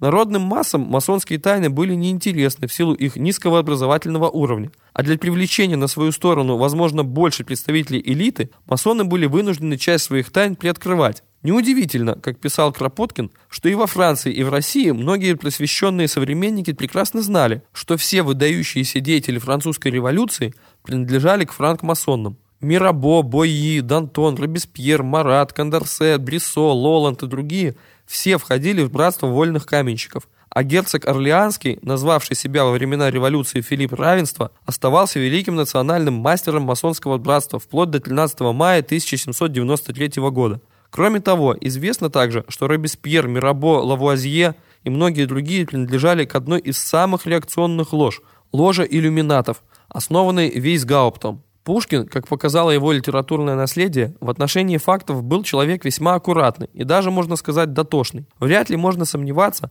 что он хорошо разбирался во всех мистериях тайных обществ. Ему нетрудно было понять, что большинство масонских легенд сочинено под влиянием иудейских религиозных мифов, и что не случайно великим архитектором вселенной стал иудейский бог Яхве, а его имя вписывается внутри иудейско-сионистского и вместе с тем важнейшего масонского символа шестиконечной звезды Давида, которая обладает якобы тайной магической силой. Семисвечник из синагоги в масонстве изъявляет то тесное и неразрывное единство, существующее между братьями-каменщиками, кои хотя и разные степени имеют, но все по одному правилу действуют и на едином основании создают. Все это сейчас можно прочесть в монографии Соколовой «Русское масонство и его значение в истории общественного движения», а также в книге Кропоткина «Великая французская революция 1799-1793 годов». Во времена Пушкина этих и других источников масонам еще не было, и тем не менее их тайны были более доступны, но только для посвященных. Почему же мы так уверенно говорим о том, что Пушкин разобрался в первоисточнике масонских легенд? Дело в том, что легенда о строительстве храма Соломона, легенда о Хираме, сыне вдовы, масоны именуют себя детьми вдовы, изложена в Ветхом Завете, в Третьей книге Царств, главы 5 и 9. Как мы убедились выше, Пушкин особенно внимательно читал Библию в период подготовки и в процессе работы над Борисом Годуновым. Именно в Третьей книге Царств и нашел он нужную концовку, адекватную замыслу трагедии. Вот теперь, принимая во внимание вышеизложенное, можно понять, кого имел в виду Пушкин, когда называл беженцев из Греции пакостным народом, состоящим из разбойников и лавочников, толпою трусливой сволочи, у которой нет никакого представления о чести, никакого энтузиазма. Конечно, во времена Пушкина не было работ, подобных работам Гумилева, объясняющих природу становления и развития различных этносов. Однако гений поэта обладал не просто историческим видением, а настоящим историческим предвидением. Судите сами. 6 декабря 1825 года в письме Плетневу из Михайловского он пишет: «Душа, я пророк, ей-богу пророк. Я, Андрея Шинье, велю напечатать церковными буквами во имя Отца и Сына. Выписывайте меня, красавцы мои, а не то не я прочту вам трагедию свою». Не прошло и месяца, как настоящую трагедию жертвам заговора уже читал действительно не Пушкин. Глава 5. Ахилл в вертепе кентавра. Более понятными стали и два вопроса, изложенные потом в письме Гнедичу 23 февраля 1825 года. Но особенно понятным до прозрачности становится послание Гнедичу, которое относится к 1832 году. «С Гомером долго ты беседовал один, тебя мы долго ожидали. За 7 лет до этого послания. Брат говорил мне о скором совершении вашего Гомера. Это будет первый классический европейский, заметьте, не русский, а европейский, подвиг в нашем Отечестве». И вдруг странная добавка. Черт возьми, это Отечество. На первый взгляд в послании Гнедичу много иронии, но это только на поверхностный взгляд тех, кто не желает вникнуть в суть борьбы различных кланов и группировок вокруг всегда политически острого творчества Пушкина. «И светил ты, сошел с таинственных вершин и вынес нам свои скрижали. И что ж, ты нас отбрел в пустыне под шатром, в безумстве суетного пира, поющих буйную песнь и скачущих кругом от нас созданного кумира. Смутились мы, твоих чуждаясь и лучей, в порыве гнева и печали. Ты проклял ли, пророк, бессмысленных детей? Разбил ли ты свои скрижали?» Вот как эта легенда о взаимоотношениях народа Израиля и его Бога передана в Библии. Второзаконие, глава 9. В изложении от имени пророка Моисея. Второзаконие, глава 9, 15 стих. «Я обратился и пошел с горы. Гора же горела огнем. 2 скрижали завета были в обеих руках моих». Стих 16. «И видел я, что вы согрешили против Господа, Бога вашего, сделали себе литого тельца, скоро уклонились от пути, которого заповедовал вам Господь». Стих 17. И взял я обе скрижали, и бросил их из обеих рук своих, и разбил их пред глазами вашими». В послании к Гнедичу хорошо просматривается некоторая ирония в отношении мифологизированного сознания иудеев. И даже если он и соглашается в своем письме с Гнедичем в отношении сходства песенной поэзии обоих народов, то причины к созданию мифов еврейского и греческого народов он видит совершенно различными. Попробуем разобраться в подлинных причинах создания песенного эпоса древних иудеев и прежде всего претендующего на этот статус Ветхого Завета. Зачастую причины религиозных воззрений народов лежат в сфере социально-экономического характера. Отвечая Гнедичу на вопрос «Разбил ли ты свои скрижали?», Пушкин, по сути, говорит об истинных причинах создания Библии, ибо именно в ней многие исторические события искажены, дабы утаить истинную цель ее создателей. У Пушкина есть свое понимание истинных целей тех, кто опекал Моисея. «О, ты не проклял нас! Ты любишь с высоты скрываться в тень долины малой, ты любишь гром небес, а также внемлешь ты жужжанью пчел над розой алой». О том, как любят уходить в тень долины малой, то есть прятаться за спину других, деятели, имена которых, в отличие от имени Моисея, не сохранились, распространяться не стоит. А вот что означает выражение «но также внемлешь ты жужжанию пчел» в контексте послания пояснить следует. В год написания послания Пушкин специальным письмом сетует Бенкендорфу. Литературная торговля находится в руках издательной «Северной пчелы». Критика, как и политика, сделались их монополией. От всего терпят бедственный ущерб все литераторы, не находящиеся в приятельских отношениях с издателями «Северной пчелы». Кто же эти издатели? Они хорошо известны. Булгарин, Греч, Сенковский. Именно они были инициаторами литературной травли Пушкина. Поэтому поэт с иронией далее продолжает. «Таков прямой поэт. Он сетует душой на пышных играх Мельпомены и улыбается забаве пощадной и вольности лубочной сцены». Очень актуален в этой части Пушкин и остается актуальным до тех пор, пока дух торгашества не будет изгнан из цеха литераторов и других творческих работников. Ведь и в наше время всегда есть те, кто готов писать о чем угодно, лишь бы хорошо платили. А таких Пушкин замечает.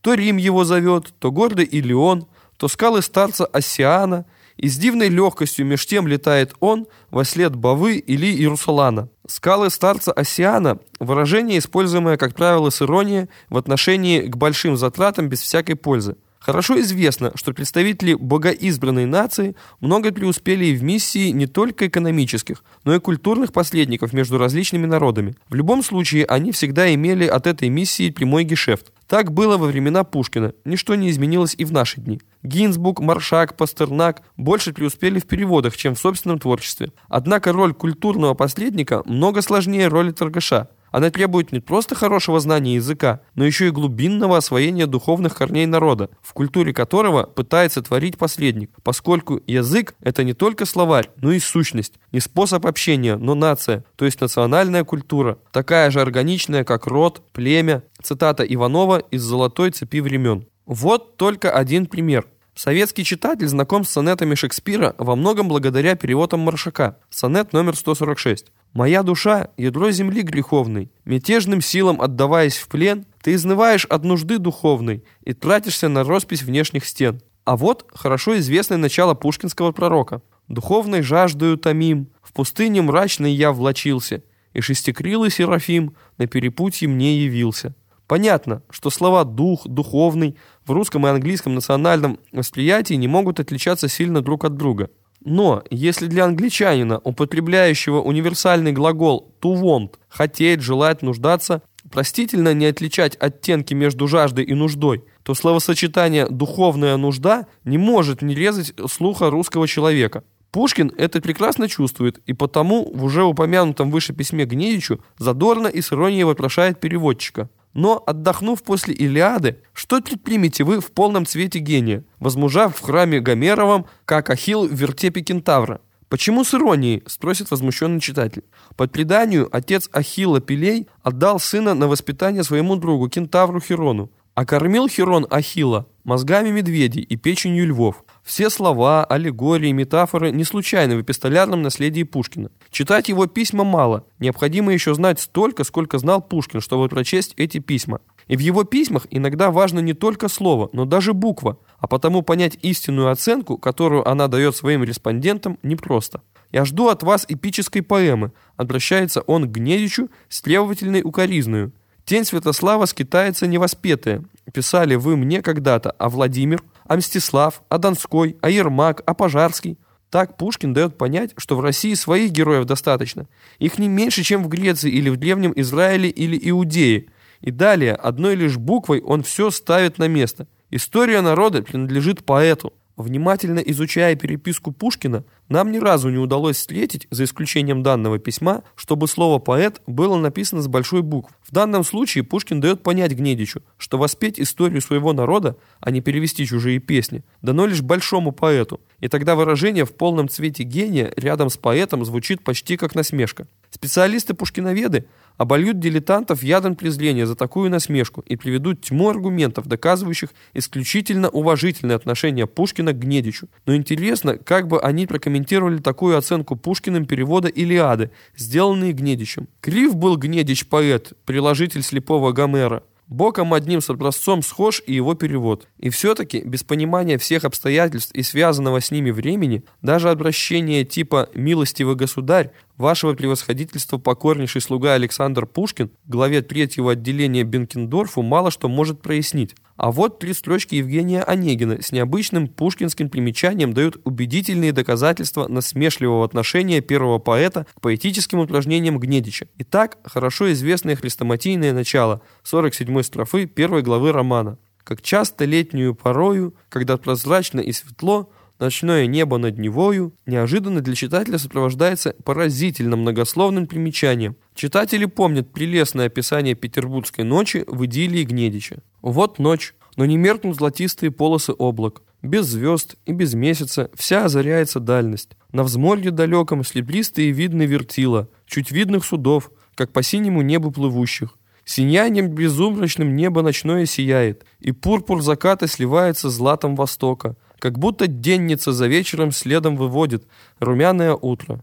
Была та година золотая, как летние дни похищают владычество ночи, как взор иноземца на северном небе пленяет слияние волшебной тени и сладкого света, каким никогда не украшено небо полудня. Та ясность, подобная прелестям северной девы, которой глаза голубые и алые щеки едва оттеняются русыми локон волнами. Тогда над Невой и над пышным Петрополем видят без сумрака вечер и быстрые ночи без тени. Тогда Филомела полночные песни лишь кончит, и песни заводит, приветствуя день восходящий. Но поздно, повеяла свежесть на невские тундры, роса опустилась. Вот полночь, шумевшая вечером тысячу весел, Нева не колыхнет, разъехались гости городские. Ни гласа на бреге, ни зыби на влаге, все тихо. Лишь изредка гул от мостов пробежит над водою, лишь клик протяженный из дальней промчится деревни, где в ночь окликается ратная стража от стражей. Все спит». Ну как? Понятно, что тяжело читать столь напыщенное, да еще гекзаметром изложенное описание белых ночей. Как правило, кроме специалистов, никто его и не читает. Но уж, пожалуйста, потрудитесь прочесть полностью, так как сам Пушкин, ценивший краткость как сестру таланта, не только прочел, но и переписал всю эту поэтическую вычурность в примечание. Зачем? Нам представляется с единственной целью показать, как писать не следует. Предметный урок не только для его современников, но и потомков. А что касается насмешки, то здесь лучше, чем наш современник, русский поэт Горбунов, пожалуй, и не скажешь. Пытаясь тщетно перенять чужих мелодий завитушки, в трясине квакают лягушки, им тоже хочется летать. Ну, а в конце письма Гнедичу о самой торгашеской сущности, о том, во имя чего пишутся сами песни и остроумные предисловия к ним. «Когда ваш корабль, нагруженный сокровищами Греции, входит в пристань при ожидании толпы, стыжусь говорить о моей мелочной лавке номер 1. Много у меня начато, ничего не кончено. Сижу у моря, жду перемены погоды. Ничего не пишу, а читаю мало, потому что вы мало печатаете». Тут что ни слово, то загадка. Однако понять можно при желании. Корабль, нагруженный сокровищами, может быть только торговым кораблем, а лавка, хоть и мелочная, но все-таки под номером 1. Каково? Здесь унижение паче гордости и обвинение в торгашестве. Ну, уж и обвинение, да еще и в торгашестве, возмутится проницательный читатель. Именно в торгашестве, поскольку Пушкин, может, один из немногих современников, обладая прозорливостью гения, прекрасно разбирался не только в художественных достоинствах Библии, но понимал и социально-экономические причины ее создания. «Вначале было дело». К такому выводу приходит Фауст у Гёте, постигнув глубинную сущность самого эзотерического произведения Нового Завета – Евангелия от Иоанна. Пушкин не вступал в единоборство с Гёте, как это посчитал Бурсов. Пушкин пошел дальше Гёте и при внимательном ознакомлении с Ветхим Заветом назвал это дело торговым, о чем и высказался в комментируемом здесь письме Гнедичу от 28 февраля 1825 года. Если у кого-то есть сомнения на сей счет, пусть внимательно прочтет первую книгу Торы «Бытие», после чего получит убедительное доказательство того, что вся она пронизана словословием духу торгашества. Истории, так красочно в ней описанные, внушают читателю, что продается и покупается все, от права первородства и отеческого благословения отдельной личности до свободы целого народа. В данном случае египетского. Цены устанавливаются соответственно от тарелки чечевичной похлебки до собственной родной земли. И купил Иосиф всю землю египетскую для фараона, потому что продали египтяне каждый свое поле, ибо голод одолевал их. Бытие 47:20. Да разбирался ли Пушкин в экономике, возразит читатель-скептик. Есть прямые свидетельства интереса поэта к трудам его современников-экономистов. Что же касается самих проблем экономики, то, представляется, изучал он их по первоисточникам, а не по газетным статьям. Так, характеризуя познание Онегина в этой области, он словно бы мимоходом замечает: бронил Гомера, Феокрита, зато читал Адама Смита и был глубокий эконом, то есть умел судить о том, как государство богатеет и чем живет и почему, не нужно золото ему, когда простой продукт имеет. Простой продукт выделен аппетитом самим поэтом не случайно, что говорит о его глубоком знании предмета, не в пример многим нашим современникам, считающим, что рост сбережений населения, а не простого продукта, годного к употреблению, свидетельствует о том, что государство богатеет. На самом деле данный факт говорит лишь о росте инфляции в стране, в которой кредитно-финансовая система, в дальнейшем КФС, замкнута по отношению к глобальной КФС. Это все свидетельство негативного отношения к поэту к культурному посредничеству представителей богоизбранной нации. Что же есть в письмах Пушкина недвусмысленное выражение такого отношения и к их экономическому посредничеству? В феврале 1825 года в письме к брату из Михайловского: «У меня произошла перемена в министерстве. Розу Григорьевну я принужден был выгнать за непристойное поведение и слова, которых не должен я был вынести. А то бы она уморила няню, которая начала от нее худеть. Я велел Розе подать мне счеты. Она показала мне, что за 2 года, 1823-24, ей ничего не платили. И считает по 200 рублей на год. Итого 400 рублей. По моему счету ей следует 100 рублей. Наличных денег у ней 300 рублей, из он их 100 выдам ей, а 200 перешлю в Петербург. Узнай и отпиши обстоятельно, сколько именно положено ей благостыни и заплачено ли за что-нибудь в эти 2 года. Я нарядил комитет, составленный из Василия, Архипа и старосты, велел перемерить хлеб и открыл некоторые злоупотребления, то есть несколько утаенных четвертей. Впрочем, она мерзавка и воровка, покамест я принял бразды правления». Факт примечательный. Многие русские дворяне имели в качестве управляющих своих имений евреев, и не было более страшных посредников, чем эти хитрые и изворотливые дельцы, прекрасно знающие конъюнктуру торгового дела в России. Многим высокородным помогли они разориться, а себе составить изрядный капитал. Неудивительно, что и у Пушкина были причины относиться к ним с большим недоверием и презрением. В сентябре 1832 года поэт в Москве по делам наследства своей жены у Нащекина. Он регулярно пишет Наталье Николаевне и делится своими впечатлениями о нравах московского дворянства. Нащекин мил до чрезвычайности. У него проявились 2 новые лица, в числе челядинцев. Актер, игравший вторых любовников, ныне разбитый параличом, и совершенно одуревший монах, перекрест из жидов, обвешанный веригами, представляющий нам в лицах жидовскую синагогу и рассказывающий нам соблазнительные анекдоты о московских монашенках. Каков отшельник? Он смешит меня до упаду, но не понимаю, как можно жить окруженным такой сволочью. Да, что и говорить, эпитеты далеко не лестные по отношению к представителям богоизбранного народа. Если же привести здесь некоторые оценки, дающие представление о его понимании еврейского вопроса, не потерявшего актуальности и в наши дни. Гляжу, гора. На той горе кипят котлы, поют, играют, свистят и в мерзостной игре жида с лягушкой венчают. То при желании можно даже обвинить Пушкина в антисемитизме. Однако достаточно ознакомиться с его эпиграммой на Булгарина, чтобы убедиться, что такое обвинение не выдерживает никакой критики. Не то беда, что ты поляк, Костюшка, лях, Мицкевич, лях, пожалуй, будь себе татарин, и тут не вижу я стыда. Будь жид, и это не беда, беда, что ты видок фиглярин. Нет, не по национальному признаку отрицал первый поэт России представителей богоизбранного народа. На то были особые причины, которые можно понять, познакомившись с нравственными устоями Пушкина, изложенными в письме к брату в октябре 1822 года. В нем поэт дает советы вступающему в жизнь младшему брату. Не стоит забывать, что советы эти следует отнести на счет представителей высшего света, то есть того круга людей, от которого зависела карьера молодого дворянина. Тебе придется иметь дело с людьми, которых еще не знаешь. С самого начала думай о них все самое плохое, что только можно вообразить. Ты не слишком сильно ошибешься. Не суди о людях по собственному сердцу, которые, я уверен, благородно и отзывчиво, и сверх того еще молодо, презирая их самым вежливым образом. Это следство оградить себя от мелких предрассудков и мелких страстей, которые будут причинять тебе неприятности при вступлении твоем в свет.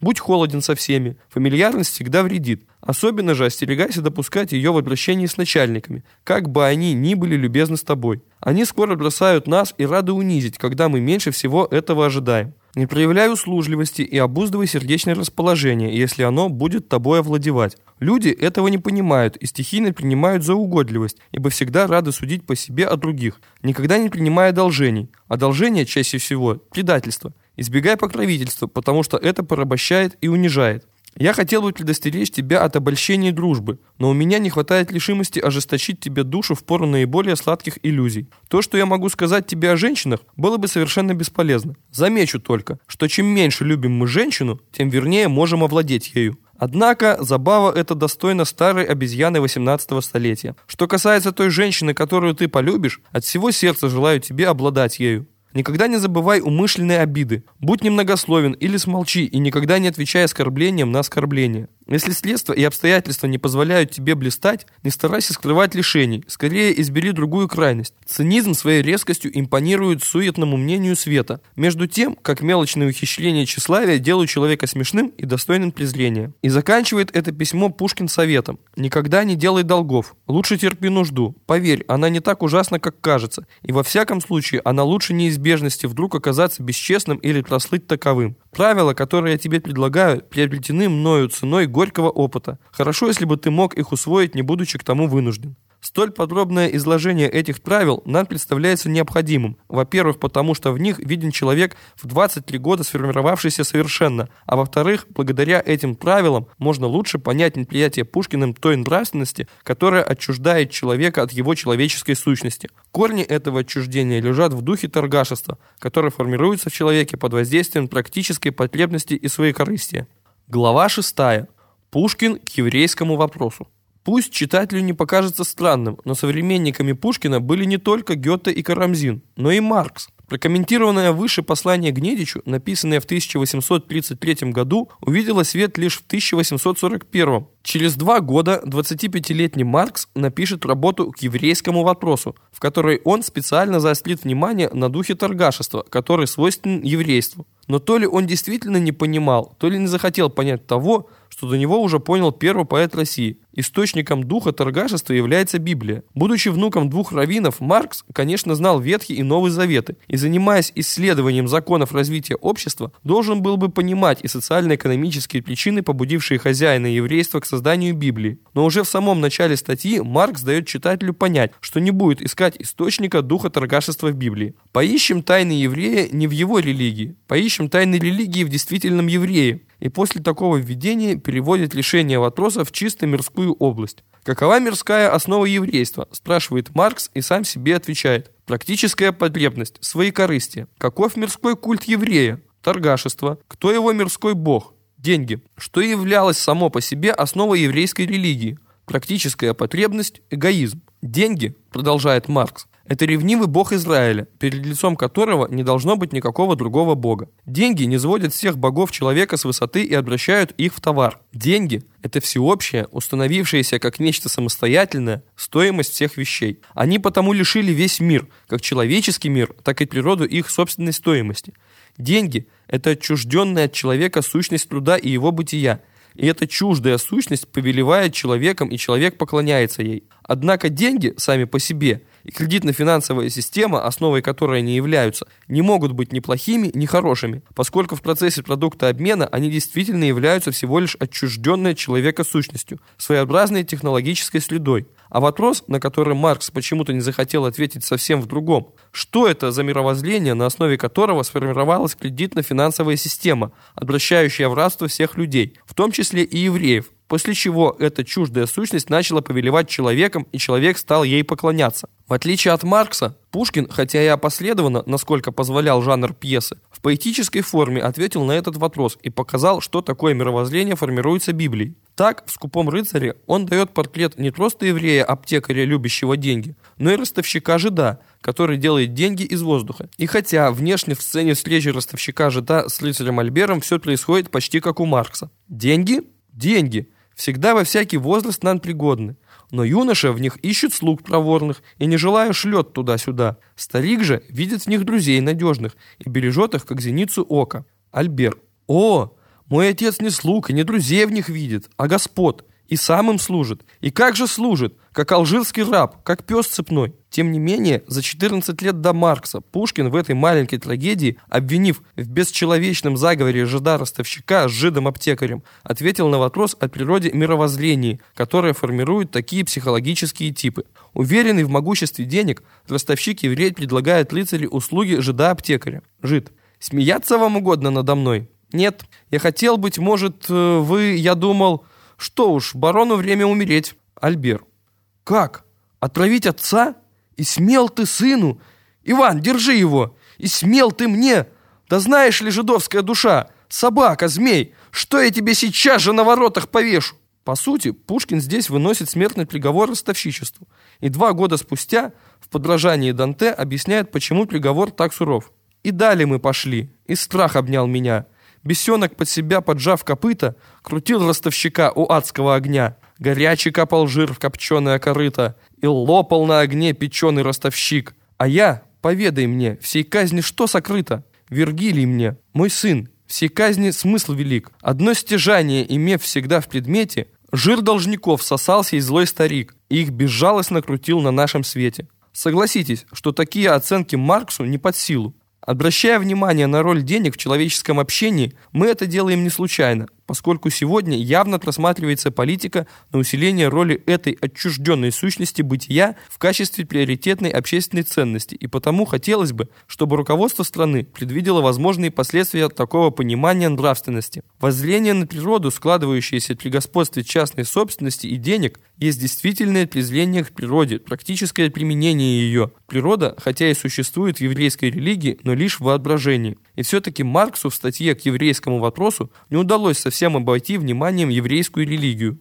То, что в еврейской религии содержится в абстрактном виде, презрение к теории, искусству, истории, презрение к человеку, к самоцели, это является действительно создательной почвой зрения денежного человека его добродетелью. Из той же работы Маркса можно понять, почему евреи, как правило, являются всего лишь интерпретаторами чужого, и редко способны создавать свое в силу религиозных воззрений, свойственных их атеизму, из которого и следует презрение к теории, искусству, истории. И Маркс был моложе Пушкина на 19 лет, словно следуя за великим русским поэтом, пытается объяснить, почему корабль Гнедича может перевозить лишь чужие сокровища. Чтобы воспеть тень Святослава, Владимира или Мстислава, мало питаться мозгами медведей, надо быть еще и в душе русским. Химерическая национальность еврея есть национальность купца, вообще денежного человека, заключает Маркс. Понятно. Напиши что-либо подобное русский или представитель любой другой нации в наше время, а не 150 лет назад, ярлык националиста, шовиниста и антисемита ему был бы обеспечен. Но главное другое. Это никогда не только не могло бы быть напечатано многомиллионными тиражами, но и никогда не увидело бы света, как и многое из того, что написано Пушкиным, окажись он нашим современником. Но еврей Маркс, который, как никто, знал еврейство, имел право даже на такую характеристику. Еврейство не могло создать никакого нового мира. Оно могло лишь вовлекать в круг своей деятельности новые, образующиеся миры и мировые отношения, потому что практическая потребность, рассудком которой является своей корысти, ведет себя пассивно и не может произвольно расширяться. Она, практическая потребность, расширяется лишь в результате дальнейшего развития общественных отношений. Маркс, Энгельс, сочинение, том 1, страница 411. Это высказывание Маркса следует понимать как своеобразное пояснение Пушкину тщетности того,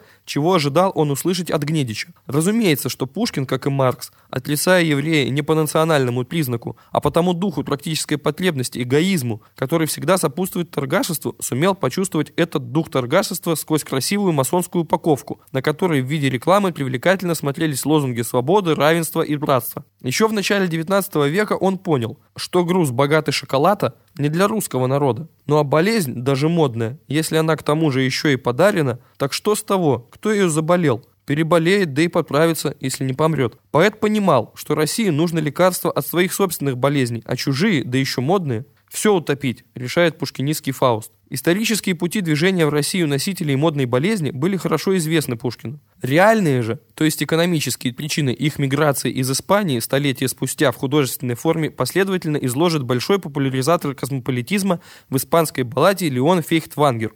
Корабль испанский трехмачтовый.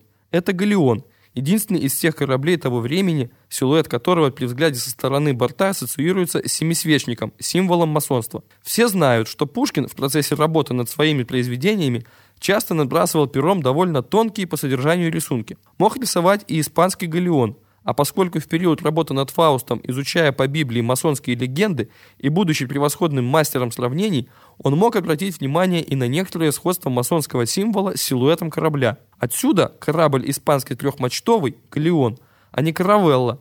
На каравелле 300 человек никак не разместить. Но даже если Пушкин и не рисовал кораблики, и не делал осознанно такого намека, то приведенная ассоциация «галеон-семисвечник» – объективная данность по количеству наличествующих в силуэте галеона выступающих частей. От кормы к носу. Первая – вершина кормового флагштока. Вторая – вершина бизань рея. Третья – вершина бизань мачты. Четвертая – вершина грот мачты. Пятая – вершина фок мачты. Шестая – вершина мачты на бушпире. Бонавентура мачта вышла из употребления в 17 веке. Седьмая – кневдигет, называвшийся в Испании галеоном, что и дало название классу судов. Наделка на корпусе приблизительно на уровне верхней палубы, в форме площадки, выдающейся по направлению в нос под бушпритом, которая была на галеонах очень длинной, вышла из употребления во второй половине XIX века, успев дать название гальюн корабельному отхожему месту, поскольку использовалась не только для работ с парусами на бушприте, но и для отправления физиологических надобностей. После изгнания из Испании евреи с награбленным благодаря торговле вообще и золотом в особенности действительно большей частью бежали морем в Голландию и оттуда уже распространились по Европе. В Россию они двигались в основном через Польшу.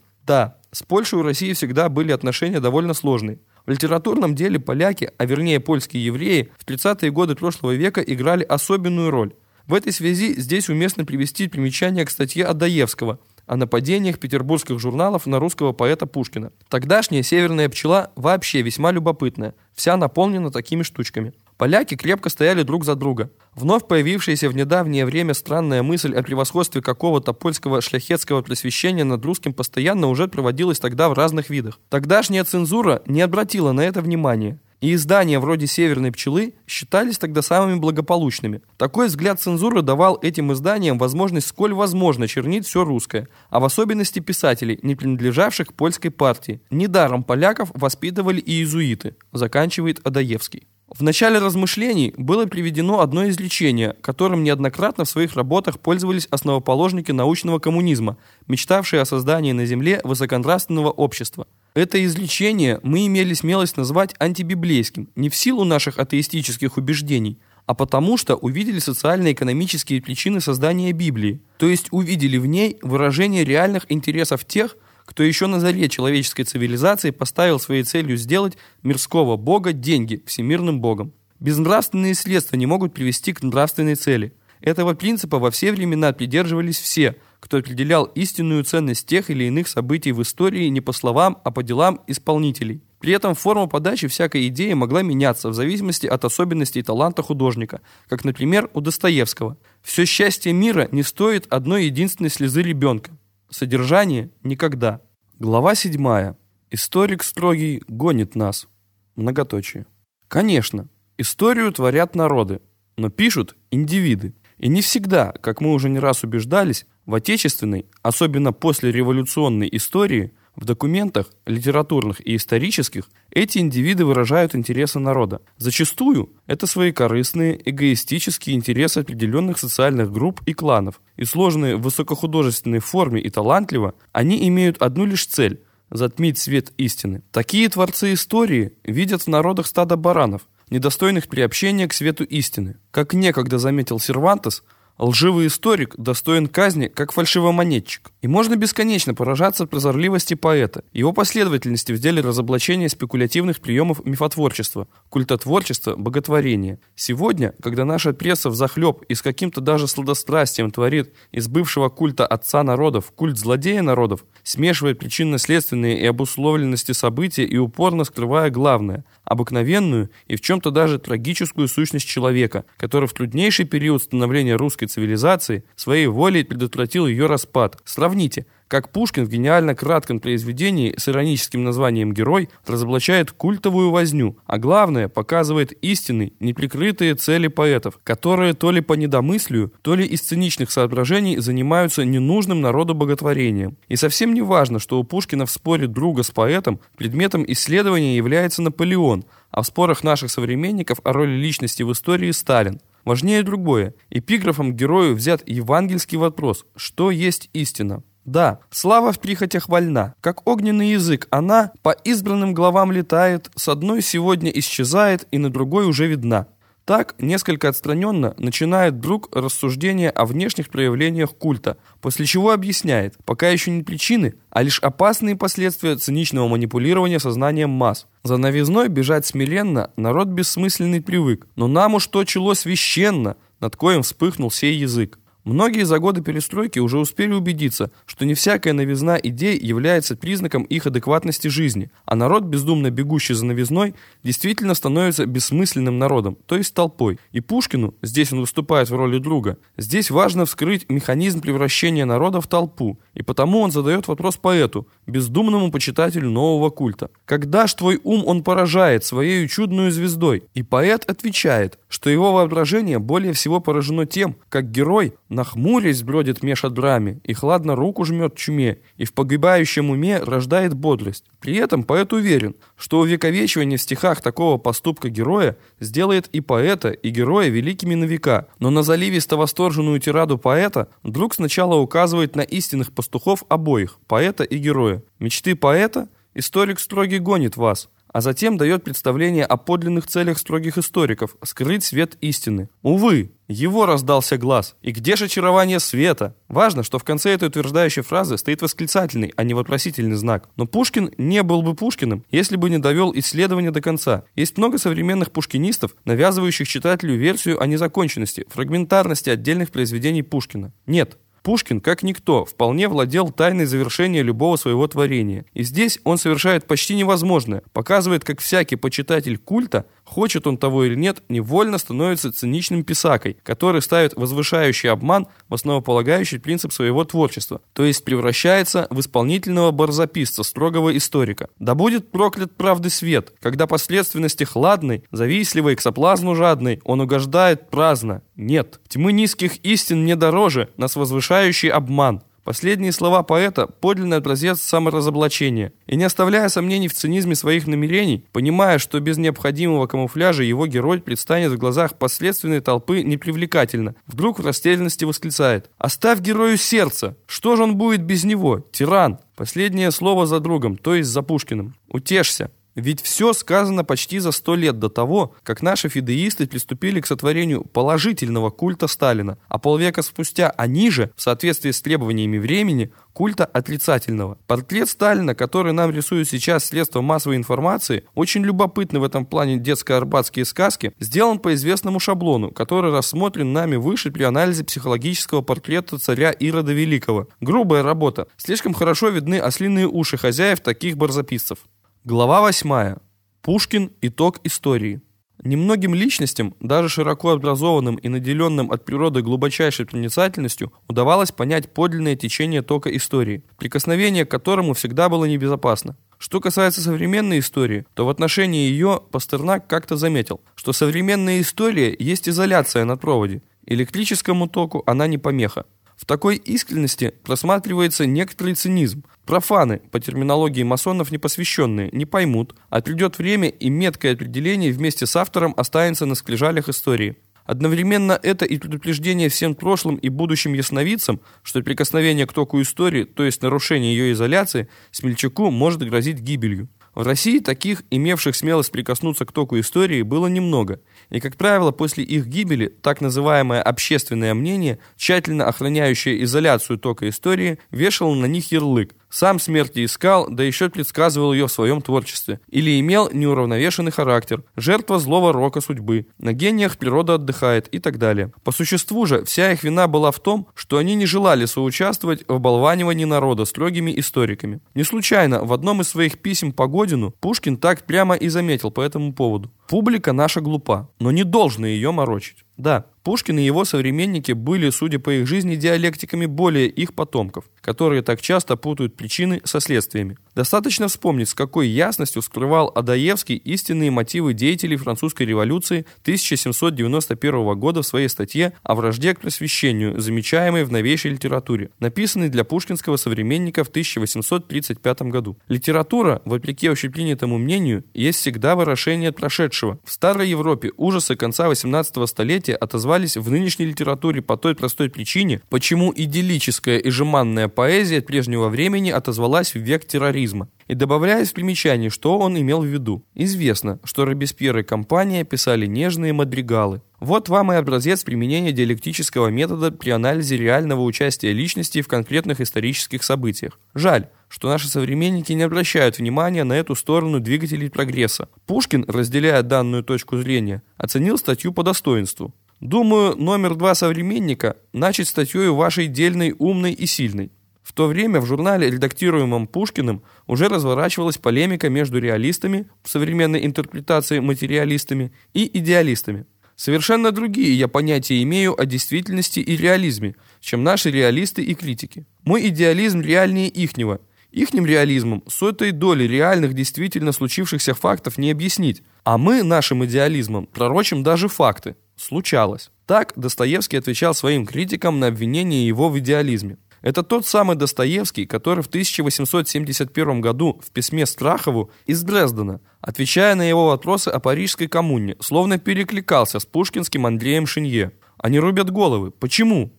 Единственно потому, что это легче всего. Я отбругал Белинского, более как явление русской жизни, нежели лицо. Это было смрадное, тупое и позорное явление русской жизни. Одно извинение в неизбежности этого явления. Я уверяю вас, что Белинский примирился бы теперь на такой мысли. А ведь это от того не удалось коммуна, что она все-таки прежде всего была французская, то есть сохраняла в себе заразу национальности. А потому надо переискать такой народ, в котором нет ни капли национальности и который способен бить, как я, свою мать Россию. И с пеной у рта бросился бы вновь писать поганые статьи свои, позоря Россию, отрицая великие явления ее Пушкина, чтобы окончательно сделать Россию вакантную нацию, способную стать во главе общечеловеческого дела. И иезуитизм, и ложь наших передовых двигателей он принял бы со счастьем. Если уж мы заговорили о мировоззрении и методах исследования истории, то пока можно принять как факт то обстоятельство, что личности, обладавшие обостренным чувством диалектичности мира, могут предсказать, сосчитать развитие событий иногда на столетия вперед, то есть будущее можно познать только на основе правильного анализа прошлого. Личность же, наделенная от природы обостренным чувством восприятия жизни на основе диалектического метода, иногда будущее может и сосчитать, и порою довольно точно. Это в порядке вещей. А уж проверить, насколько сошелся ответ, то есть насколько реальная жизнь соответствует счету, это наша задача. Но мы плохие ученики. И то ли по недомыслию, то ли по ленности ума редко заглядываем в воспоминания о будущем, учебника жизни.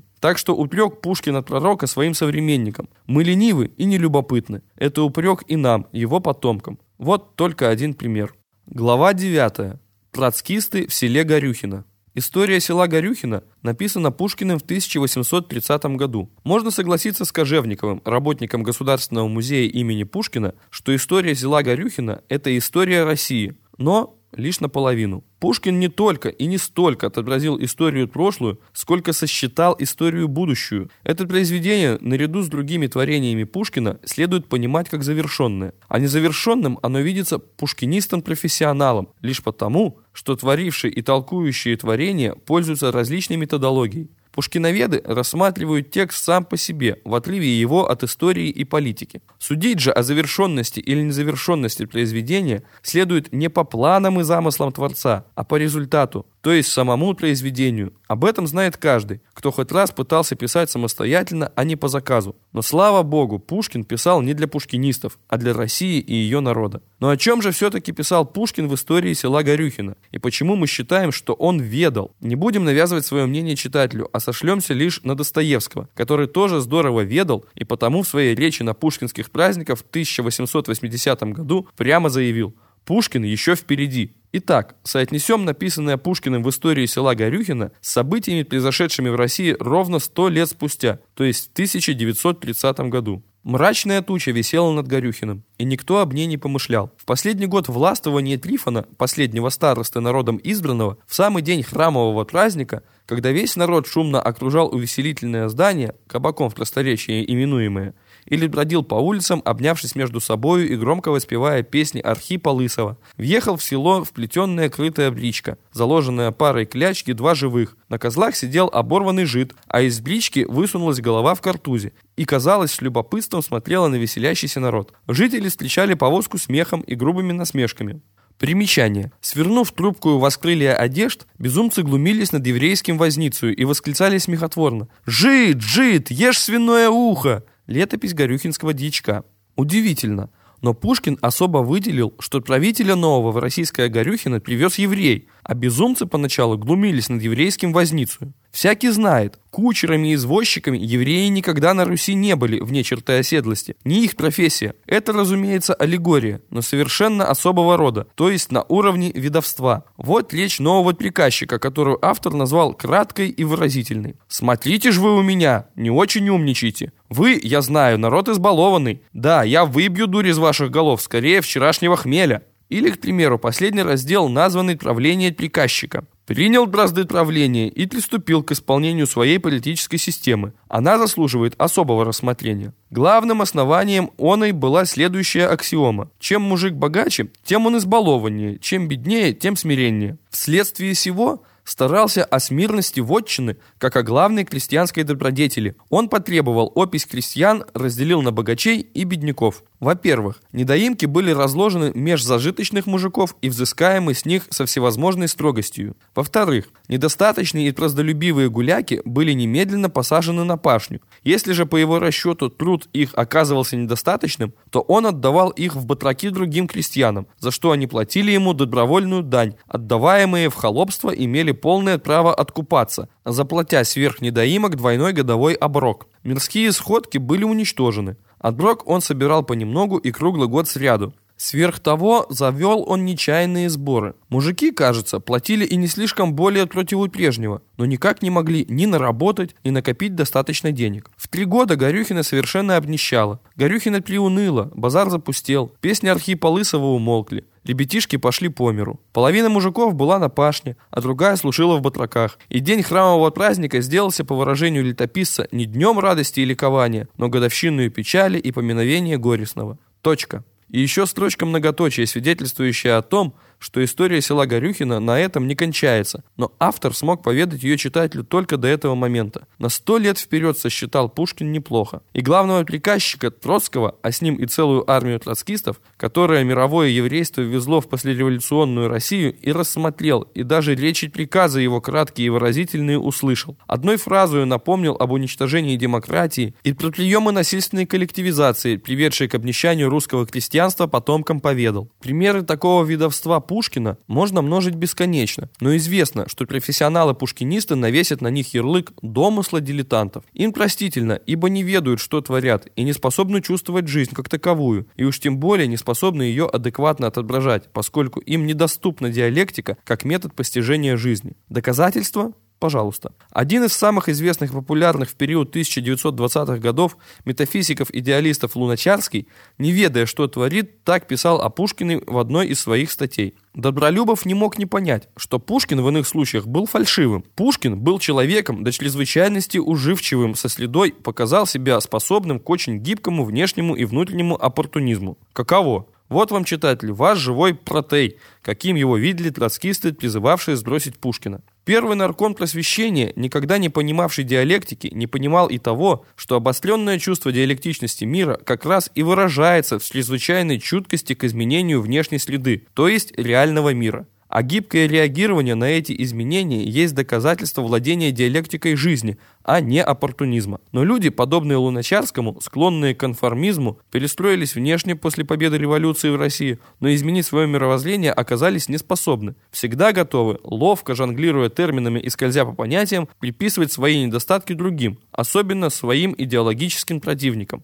Пушкин был не просто великий русский национальный поэт. Он одним из первых прикоснулся к току истории и погиб. Погиб, а не принял смерть ради сохранения некой тайны, как хотят нас уверить некоторые современные пушкинисты. Пушкина уничтожили его идеологические противники за то, что он постоянно срывал покровы со всех и всяческих тайн. Поначалу они считали, что он делает это по недомыслию, свойственному ребячеству гения, и пытались его приручить, вовлекая в масонские ложи. Но чем старше он становился, тем опаснее и острее становилось оружие гения. Он стал страшен своим ведовством, и они убили его. Но за ним встали другие – Лермонтов, Тютчев, Достоевский, Есенин. Русская земля богата ведающими. А хранители же изоляции – вольные каменщики, и по сей день зорко следят, чтобы ток истории беспрерывно крутил их главный двигатель прогресса – деньги, эту отчужденную сущность труда и бытия человечества. К Пушкину у них особый счет, ведь он при жизни смело оголял провода истории, и вот уже более 1,5 столетий им приходится много трудиться, заделывая изоляцию на этих проводах. Не с числа торгующих электриком в храме Пушкина. Это о них Пикуль верно заметил в своем письме Гулыге. История в нашей стране вообще разработана безобразно плохо. Мы мало что знаем, да и знать не желаем. От этого здесь открытый простор для всяческого разбоя, и тактического, и стратегического. Главные разбойники устроили себе малину в Пушкинском доме, где громко чавкая они жуют Новиковых, Радищевых, со смаком высасывая мозги из костей Пушкина и Льва Толстого, уже отполированные ими до нестерпимого блеска. Хотелось бы только к этому добавить, что не чувствуя и не понимая русского языка, все эти Гоцы, Абрамовичи, Эйдельманы, Альшицы, Лотманы, Городины на пиджин-русиш растолковывают русскому народу русского поэта и его эпоху. Желая защитить поэта от своего народа, Васильева с неподдельным пафосом в вышеупомянутой статье «Биография чуда» восклицает: «Встань он сегодня, кого ведь пришлось вызывать ему на дуэль, дабы защитить свое доброе имя от посягательств». А действительно, кого? Радуясь, что не нашлись утерянные дневники поэта, автор статьи с облегчением извещает читателя: хорошо, что нет дневника, не будет шума вокруг того, что поэт доверил бумаге. Можно легко просчитать, где эти бумаги, если весь архив поэта после его смерти оказался в руках главы 3-го отделения шефа жандармов масона Бенкендорфа. Глава 10. Когда мелка вода. Многоточие. Так что видите, ушедший Пушкин страшен им не менее, чем при жизни, и настоящая борьба уже не с ним, а с его творчеством началась сразу же после его смерти. Но понятие «умер» к Пушкину неприменимо, как неприменимо это понятие к любому художнику, обладающему способностью чувствовать и диалектично воспринимать и описывать жизнь. Мертвяками еще при жизни становятся те, кто эту жизнь пытаются прогнуть под себя, поскольку сами они гибки только по отношению к изгибам политики власть придержащих, а не к изменениям реальной жизни. Вследствие этого их жизнь путь отмечается устойчивым внешним благополучием и даже некоторой популярностью у оболваненной ими толпы, но зато и творчество их умирает вместе с ними. Вот, к примеру, один из них, Евгений Евтушенко, постоянно стремящийся быть современным, в своем письме к Есенину заметил по поводу корабля, который так беспокоил Пушкина в сценах из «Фауста». «Но наш корабль плывет». А дальше, не ведая, что творит, он проговорился о главном точно, стихотворец все-таки. «Когда мелка вода, мы посуху вперед Россию тащим. Что, сволочей хватает, не беда. Что правда, тот правда. Их корабль пока плывет, а Россию они действительно посуху вперед тащат. Оттого-то русские животы и окровавлены. Они не только реки России с их природного русла поворачивают, они и ключу жизни иссушили, колодцы памяти мерзостью космополитизма забросали. Это для них, что сволочей хватает, не беда, а для народа русского, ох, как тяжко». Было время, когда окололитературные деятели громили и Пушкина, и Тютчева, и Достоевского, и Есенина, но потом, поверив, что каждый из них хоть чуточку Есенин, стали прикрываться лозунгом кота Леопольда. Ребята, давайте жить дружно. Поэтому и письмо к Есенину Евтушенко начинается призывом: «Поэты русские, друг друга мы браним. Парнас российский дрязгами заселен, но все мы чем-то связаны родным, любой из нас хоть чуточку Есенин». Так он писал в 1965 году, когда было ясно, что их корабль плывет, а наш они уже посадили на мель. Начало застойного, а вернее их застольного периода. Прошло 2 десятилетия. Читатель не поверил, что каждый из них хоть чуточку Есенин, а Иосиф Бродский даже новый Пушкин. Не усыпил читателя и лозунг кота Леопольда. Более того, читатель довольно откровенно выразил свое негативное отношение к тому, что его корабль тащит посуху. Читатель почему-то продолжает искренне верить, что наш корабль можно снять с мели, и он способен плыть самостоятельно. Посмотрите, что стало с Евтушенко. Куда девалось его миролюбие? Какие ярлыки, сколько презрения, желчи и ненависти исходят из его Вандеи? Отечественное болото, самодовольнейшая грязь, всех мыслящих, как санкюлотов, проглатывает пузырясь. Ну, разумеется, право мыслить он признает только за своими, то есть за теми, кто мнит себя элитой, мозгом нации. Все же остальные – это самодовольнейшая грязь. А какие библейские истины стекают с его поэтического языка в прелестных снах? «Я продаю себя, меня все сразу, все, каждого и каждый сразу всех». В этих стихах прорывается с бессознательных уровней психики поэта главный мотив первой книги Торы – «Бытие». Забыл стихотворец, что во сне можно приговориться и о самом сокровенном, о чем наяву принято умалчивать, и потому шпарит без запинки. Прелестный сон. Идет продажа дали, той дали, за которую страдали, рассматривая хищно, кто масон там, расселись спекулянты горизонтом. Вот уж доподлинно, не ведает, что творит. Сам задает вопросы, сам же на них и отвечает. Кто привержен духу торгашества и своекорыстия, и кто есть спекулянт и маркетант? Ваш Маркс все вам объяснил в своей работе к еврейскому вопросу. А что касается далей, то здесь вопрос по существу. Слишком поздно мы разобрались, что за разные дали страдали. Оттого ваш корабль плывет, а наш пока на мели. Но чувство оптимизма нам не изменяет. И как бы ни глупа была, на ваш взгляд, наша публика, сами видите, все сложнее ее дурачить. В этом подлинные причины истерики представителей литературной элиты по поводу любого острого выступления журналов «Наш современник», «Москва», «Молодая гвардия». Но не надо бояться. Никто ваш корабль топить не собирается, если он не пойдет на дно сам, перегруженный бочками злата да грузом богатым шоколада, либо если ваши обезьяны вдруг встанут к рулю. Даже элита в длительном плавании не может долго протянуть, имея в запасе лишь шоколад да злато. Зачахнет. Тут как раз бы и вспомнить предостережение Пушкина-пророка. Там царь Кощей над златом чахнет, там русский дух, там Русью пахнет. Да где вам? Когда ваш корабль начинает угрожающе крениться, спасая злато, вы на весь мир вопите: «Спасите! Нас топят неизвестные корабли, предположительно русские!» И под звон ложной тревоги вы выбрасываете за борт своих не очень удачливых попутчиков-соплеменников и долго потом эксплуатируете мифы о катастрофах-погромах. Глядя на это, другой великий русский поэт Тютчев написал: «Опально мировое племя! Когда же будешь ты народ? Когда же утразнится время твоей и розни, и невзгод, и грянет клич к объединению, и рухнет то, что делит нас? Мы ждем и верим провиденью, ему известны день и час. Мы ждем. Так не испытывайте наше терпение, всему есть мера. Не мешайте нам сняться с мели и наполнить ветром паруса, чтобы плыть дальше. Иначе совет пушкинского Фауста может быть исполнен. Это не угроза, это предупреждение». Город Ленинград, июнь 1988 год. Уточнение и пояснение, июль 2005 год.